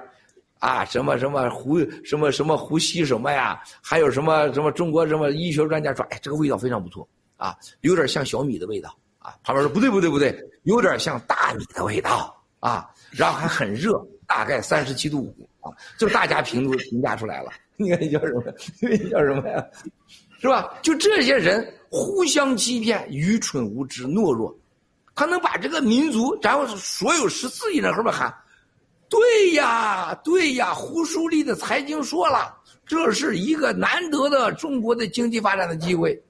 胡舒立呀，太牛了，啊，还有什么？还有一个中国的那叫什么？那个医学专家叫什么？钟南山高福，高什么福啊？高福啊，是中国这个疾控中心主任。对吧？然后说，哎呀，这个是中国人基因改造的最佳机会，中国人可以不当人了，打完吃完这滩屎，直接就当神了，立地成佛。哇塞！结果是发现，所有这人一个也不打，一个也不吃。我问了上海的、上实的，我有几个哥们儿啊，我说这个绿地都要破产了，我想问你们咋准备的？他说我们七哥最大的啊，我们本钱。现金咱不缺，海外孩子都在海外呢，还有咱没打疫苗啊！哎，对我老震惊了啊！绿地二零一七年我说绿地就要倒，没有人相信，都说七哥，都是这个不可能的，因为是共产党的房地产，是所谓的房地产界的对外战略武器。曼哈顿最大的地产项目在伯克林就是绿地搞。澳大利亚搞了一堆地产项目，一搞都是一个城一个城，这是为什么孟建柱、韩正要垄断这个绿地，还有这个江志成。但是他现在要违约，要破产。但是你看这事能干得出来，但是他有一样没打疫苗。上实和绿地高管都没打疫苗，你觉得上海市政府会打疫苗吗？大家知道广东。几个大的医疗企业，Alex，Alex，你知道是广东几个医疗进口企业是最最大的，主要这个海外这几个都在广东的，高管好多都没打疫苗。但是你去想想，多少这个他以下的人打了疫苗？回头你再看今天文化大革命的荒唐，在中国今天是百倍的上演，所有的原因就是因为共产党，所有的原因就是中国人的愚蠢。自私、懦弱，对真假辨别的能力，对善恶的识别的能力，啊，不是用任何一句话可以能说清楚的。我们今天讲的这些的时候，中医和西医，和东方和西方的文化、宗教和信仰，啊，人的能力和人的素质，一下子在疫苗面前，在疫苗所有的这个出现的结果面前，全部啊是最好的评价标准。啊，你活着你就是赢家，你被骗死了你就是输家，你打了疫苗你就会失去一切，你不信你试试，啊，谢谢，谢谢七哥哇，然后咱们这个这个风平浪静环节是一个用信仰去治愈，呃，现在很多的人啊，他都是很痛苦，比如说失去亲人啊，比如说得知疫苗真相之后却打了疫苗这种痛苦，心理痛苦，他是没有办法通过任何方式来缓解的。所以我们希望通过这个环节给人更多的心理的治愈啊。七哥，您总是说新中国联邦人要有信仰，所以我们的最后一个问题是，如何用信仰去面对和度过？你也说了，二零二二年是最黑暗的一年，如何用信仰去面对和度过这一段最黑暗的时刻呢？哎呀，你看我的后边啊，我刚才看，因为旁边有个电视，我老在电视上看你们俩。今天真的是，我觉得艾格丽斯医生真的是太漂亮了啊！威廉王兄弟太帅了啊，真的是太帅了。然后在画面我看的老享受了。但你看我后面的时候啊，一个窗子是自由女神。啊，就是我多年前一个自由女神啊，拿着毛泽东语录啊，毛泽东语录 啊，另外一个是把整整个的所谓的啊大宪法、大宪章 已经变成毛泽东语录了啊，还有一个是中国共产党的国旗已经是完全征服了西方的民主自由，另外一边你可以看到的就是一个咱们的菩萨水月观音啊，这个这跟今天今天节目是很有关系的，水月观音是个精神上。啊，一个追求的境界、信仰、大自在是自我，啊，也就是我们人类的自我，人类追求的目标。人类绝对觉得日日月观音是你喜欢要做的，是你崇拜的偶像，你喜欢的人，你不可能喜欢魔鬼。没有一个人说公开说，哎呀，我就看阎王爷长得好看，我把他供在这儿去。没有人，啊，这就是善和恶的最好办法。这个日月观音是个大自在，啊，一个大善良，啊，大自我。啊，一个大安全，更重要的是一一个中医，它代表中国的精气神这叫中医。中医就来自大自然精气神利他是吧？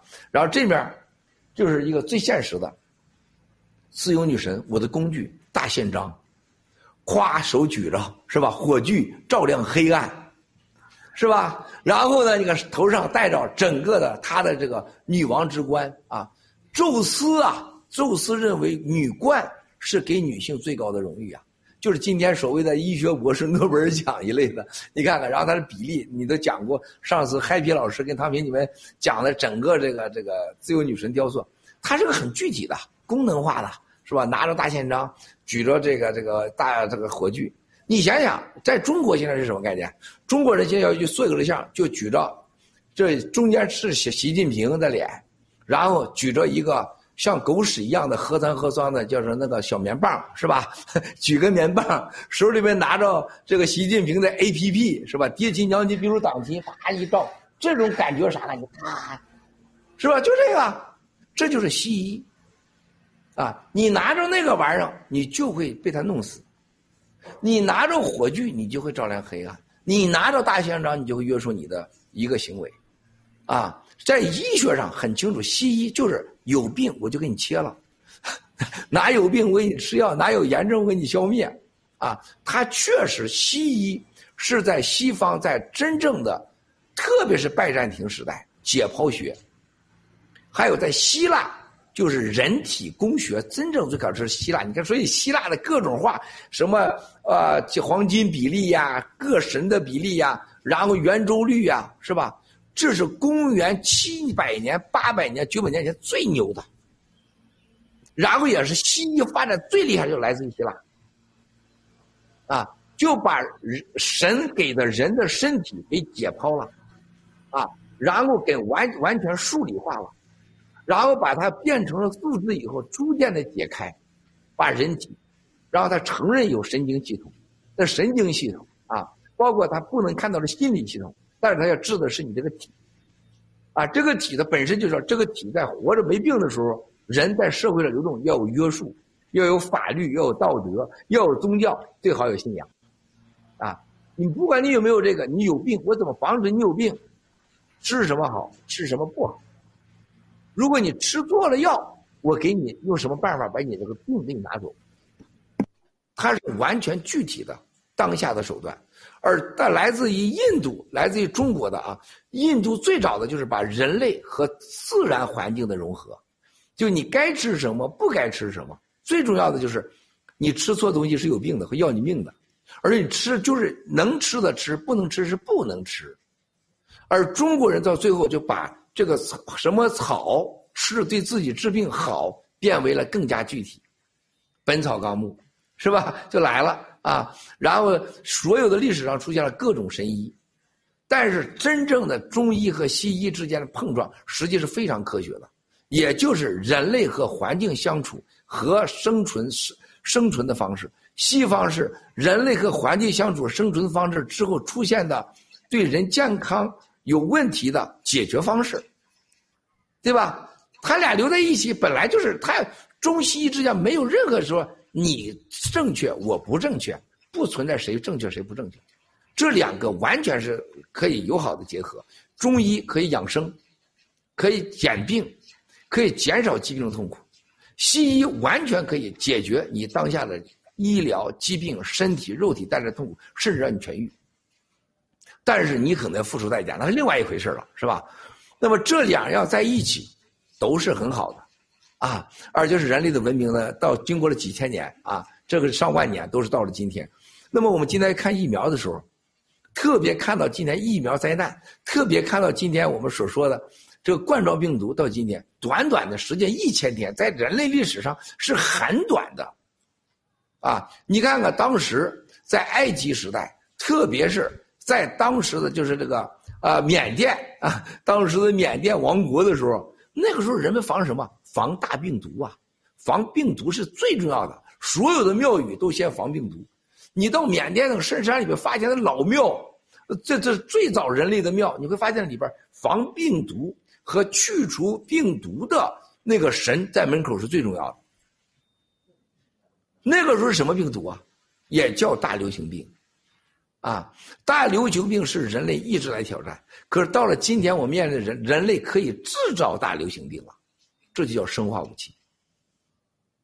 而生化武器具体到可以让你什么人得，让你什么时候死，然后呢，你死了什么样？这是不仅仅是中国，连美国的过去和西方国家，包括当年的德国二战那些都在研究。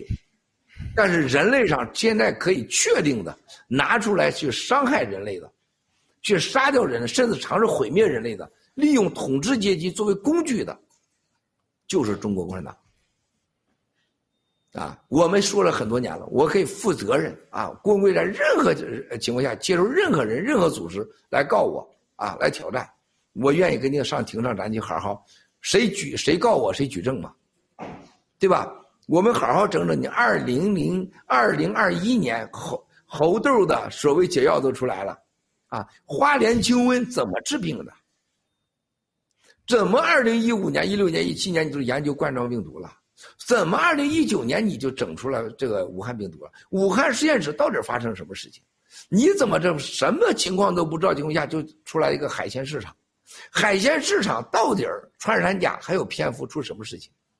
到底这个蝙蝠里边含的病毒和今天冠状病毒和今天的猴痘有什么样的科学关系和逻辑关系？今天的人类，今天的医疗完全可以搞明白，没有任何问题的。那么就今天说今天的核心：疫苗灾难、核糖核酸、清零政策，所有的问题都要基于一个最基本的一个答案和事实，就是病毒是哪来的。对吧？病毒哪来的？你不谈病毒哪来的，你就让我一会儿得猴痘了，一会儿得了奥米戎了，一会儿得了什么冠状病毒了，一会儿让我打疫苗，这不扯淡的事吗？西医首先闹明白病是哪来的，我才给你切，还是手术，我还让你吃药，是吧？自然有青霉素啊，这些时候所有的药是吧？中国的中医先号脉。像西西西太阳给你号脉，你哪儿出问题了，我才对症下药，是吧？这俩人不矛盾呢。那你现在无论从中医西医，是吧？根据你的内在的脉搏、身体的所有的反应和心脏的跳动，我来给你把脉开药方，那你得告诉我，这个脉把出来了，冠状病毒哪来的？西医对症下药。那现在这个症，冠状病毒、奥密克戎，这病哪来的呀？猴痘是开性 party 来的吗？啊，那你给我拿证据啊，举证啊，化验呢？还有一个最简单的逻辑：猴痘死了多少人？疫苗死了多少人？如果说是疫苗对人类有帮助，你不应该不让人感谢啊！所有的疫苗你能救那么多人，为啥不让说呢？七哥爱看历史，我从历史上到现在还没看过一次，啊，包括当时的，就是土耳其啊，土耳其奥匈帝国大屠杀的时候啊，说你们染上病了，你们这群人染上病了，在黑海这块我都得把你们活埋了，啊，埋不了，我给你扔了扔到死海里边去，是因为你们染上病了，啊，染什么病叫老鼠病，传染病，所以为了我们这族活着，把你弄了，实际上想把他孩子弄成皇帝，是吧？奥匈帝国。那历史上从来没有一次不让你讨论，我救了你，你不能讨论。我为了你好，是不是？我为艾艾利克斯一生好，是吧？你把上衣脱了吧，脱了以后，我为了你好，啊，你还得感谢我。哎呀，谢你七哥，你让我脱了衣裳，这不就是流氓吗？你为了我好，你为啥不让我感谢？你还不能说感谢我？艾丽丝，你不能说感谢我，你还得继续脱，是吧？脱光，这不就流氓吗？啊！现在人类上到了真的是个最荒唐的时代，媒体最发达的时代，结果媒体就几个家属说了算。人类上互联网的时代，咱们的 YouTube 数据负增长，盖特就是咱们的盖特，战友们的盖特，就数据也能往下降，不叫大数据时代吗？大数据时代能知道一切真相，但其实让你完全他们控制着真相的情况下。不知道疫苗灾难，不知道病毒的真正的本来面目，更重要的是不允许知道疫苗是好是坏。一个做了好事不让你感激的事儿，一定是坏事儿，啊！一个是做了一个有利于你的事儿，还不想让你感谢，一定是虚伪的。啊！我们今天的所有节目可以告诉大家，啊，还是那句话，你若不相信呢，咱们走着看，是吧？咱们走着看，你若有本事，别背诗河川；你有本事，你就别背诗河川。啊，我们不劝你，我们也不求你，我们也不收钱。啊，喝水啊！我这会儿水比较供应，现在因为有甜甜负责供水，每天喝八瓶水了。现在憋得我小肚子受不了了。刚才我们要结束吧，节目越说停不住了啊！谢谢 Alex，谢谢今天所有的。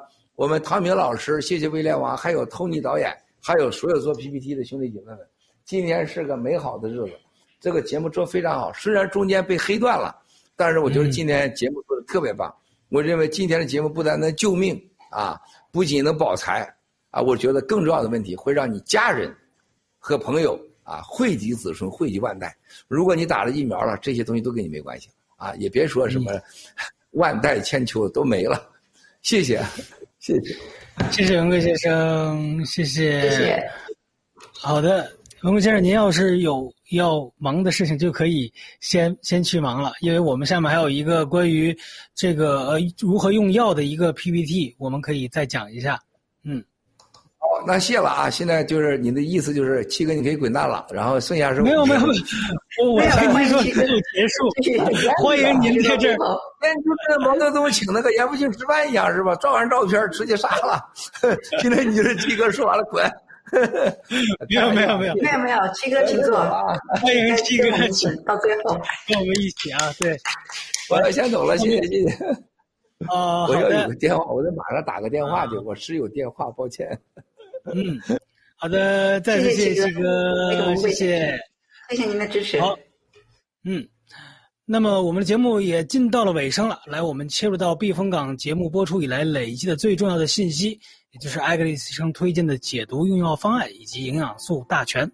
好，现在大家看到的就是如何解疫苗毒的用药，有很多种选择，有这个蒿甲醚呀，对吧？纯的青蒿素，还有双氢青蒿素片。也是纯的，然后还有这个青蒿素派葵和双氢青蒿素派葵片，这都是可以解疫苗毒的。这里呢是给大家推荐的一个治疗湿疹的小秘方，还有皮肤瘙痒都可以。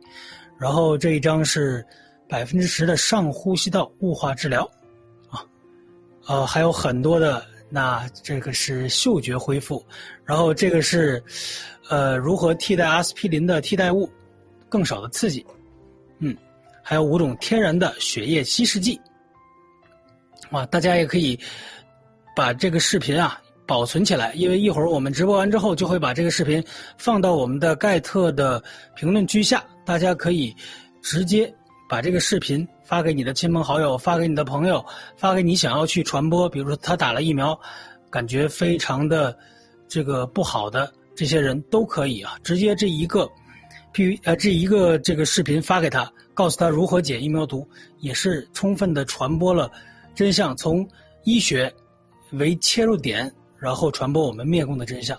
嗯，这里呢也是我们的病毒的感染治疗方案和预防方案啊。成人和儿童的都有。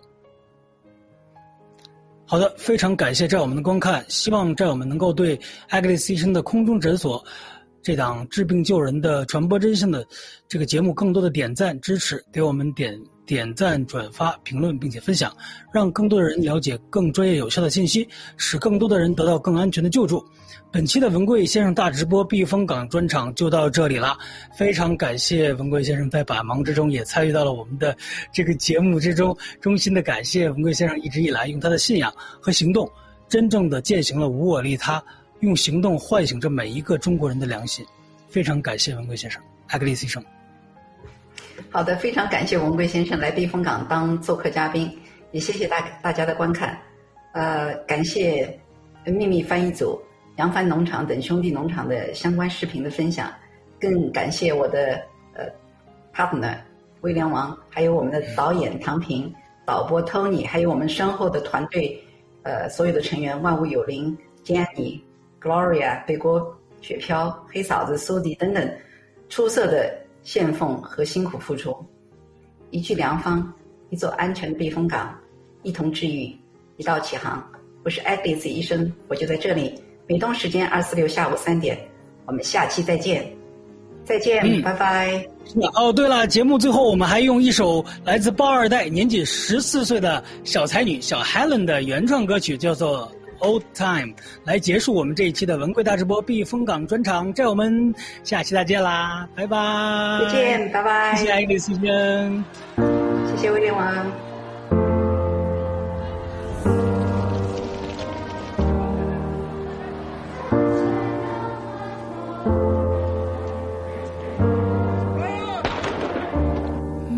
lives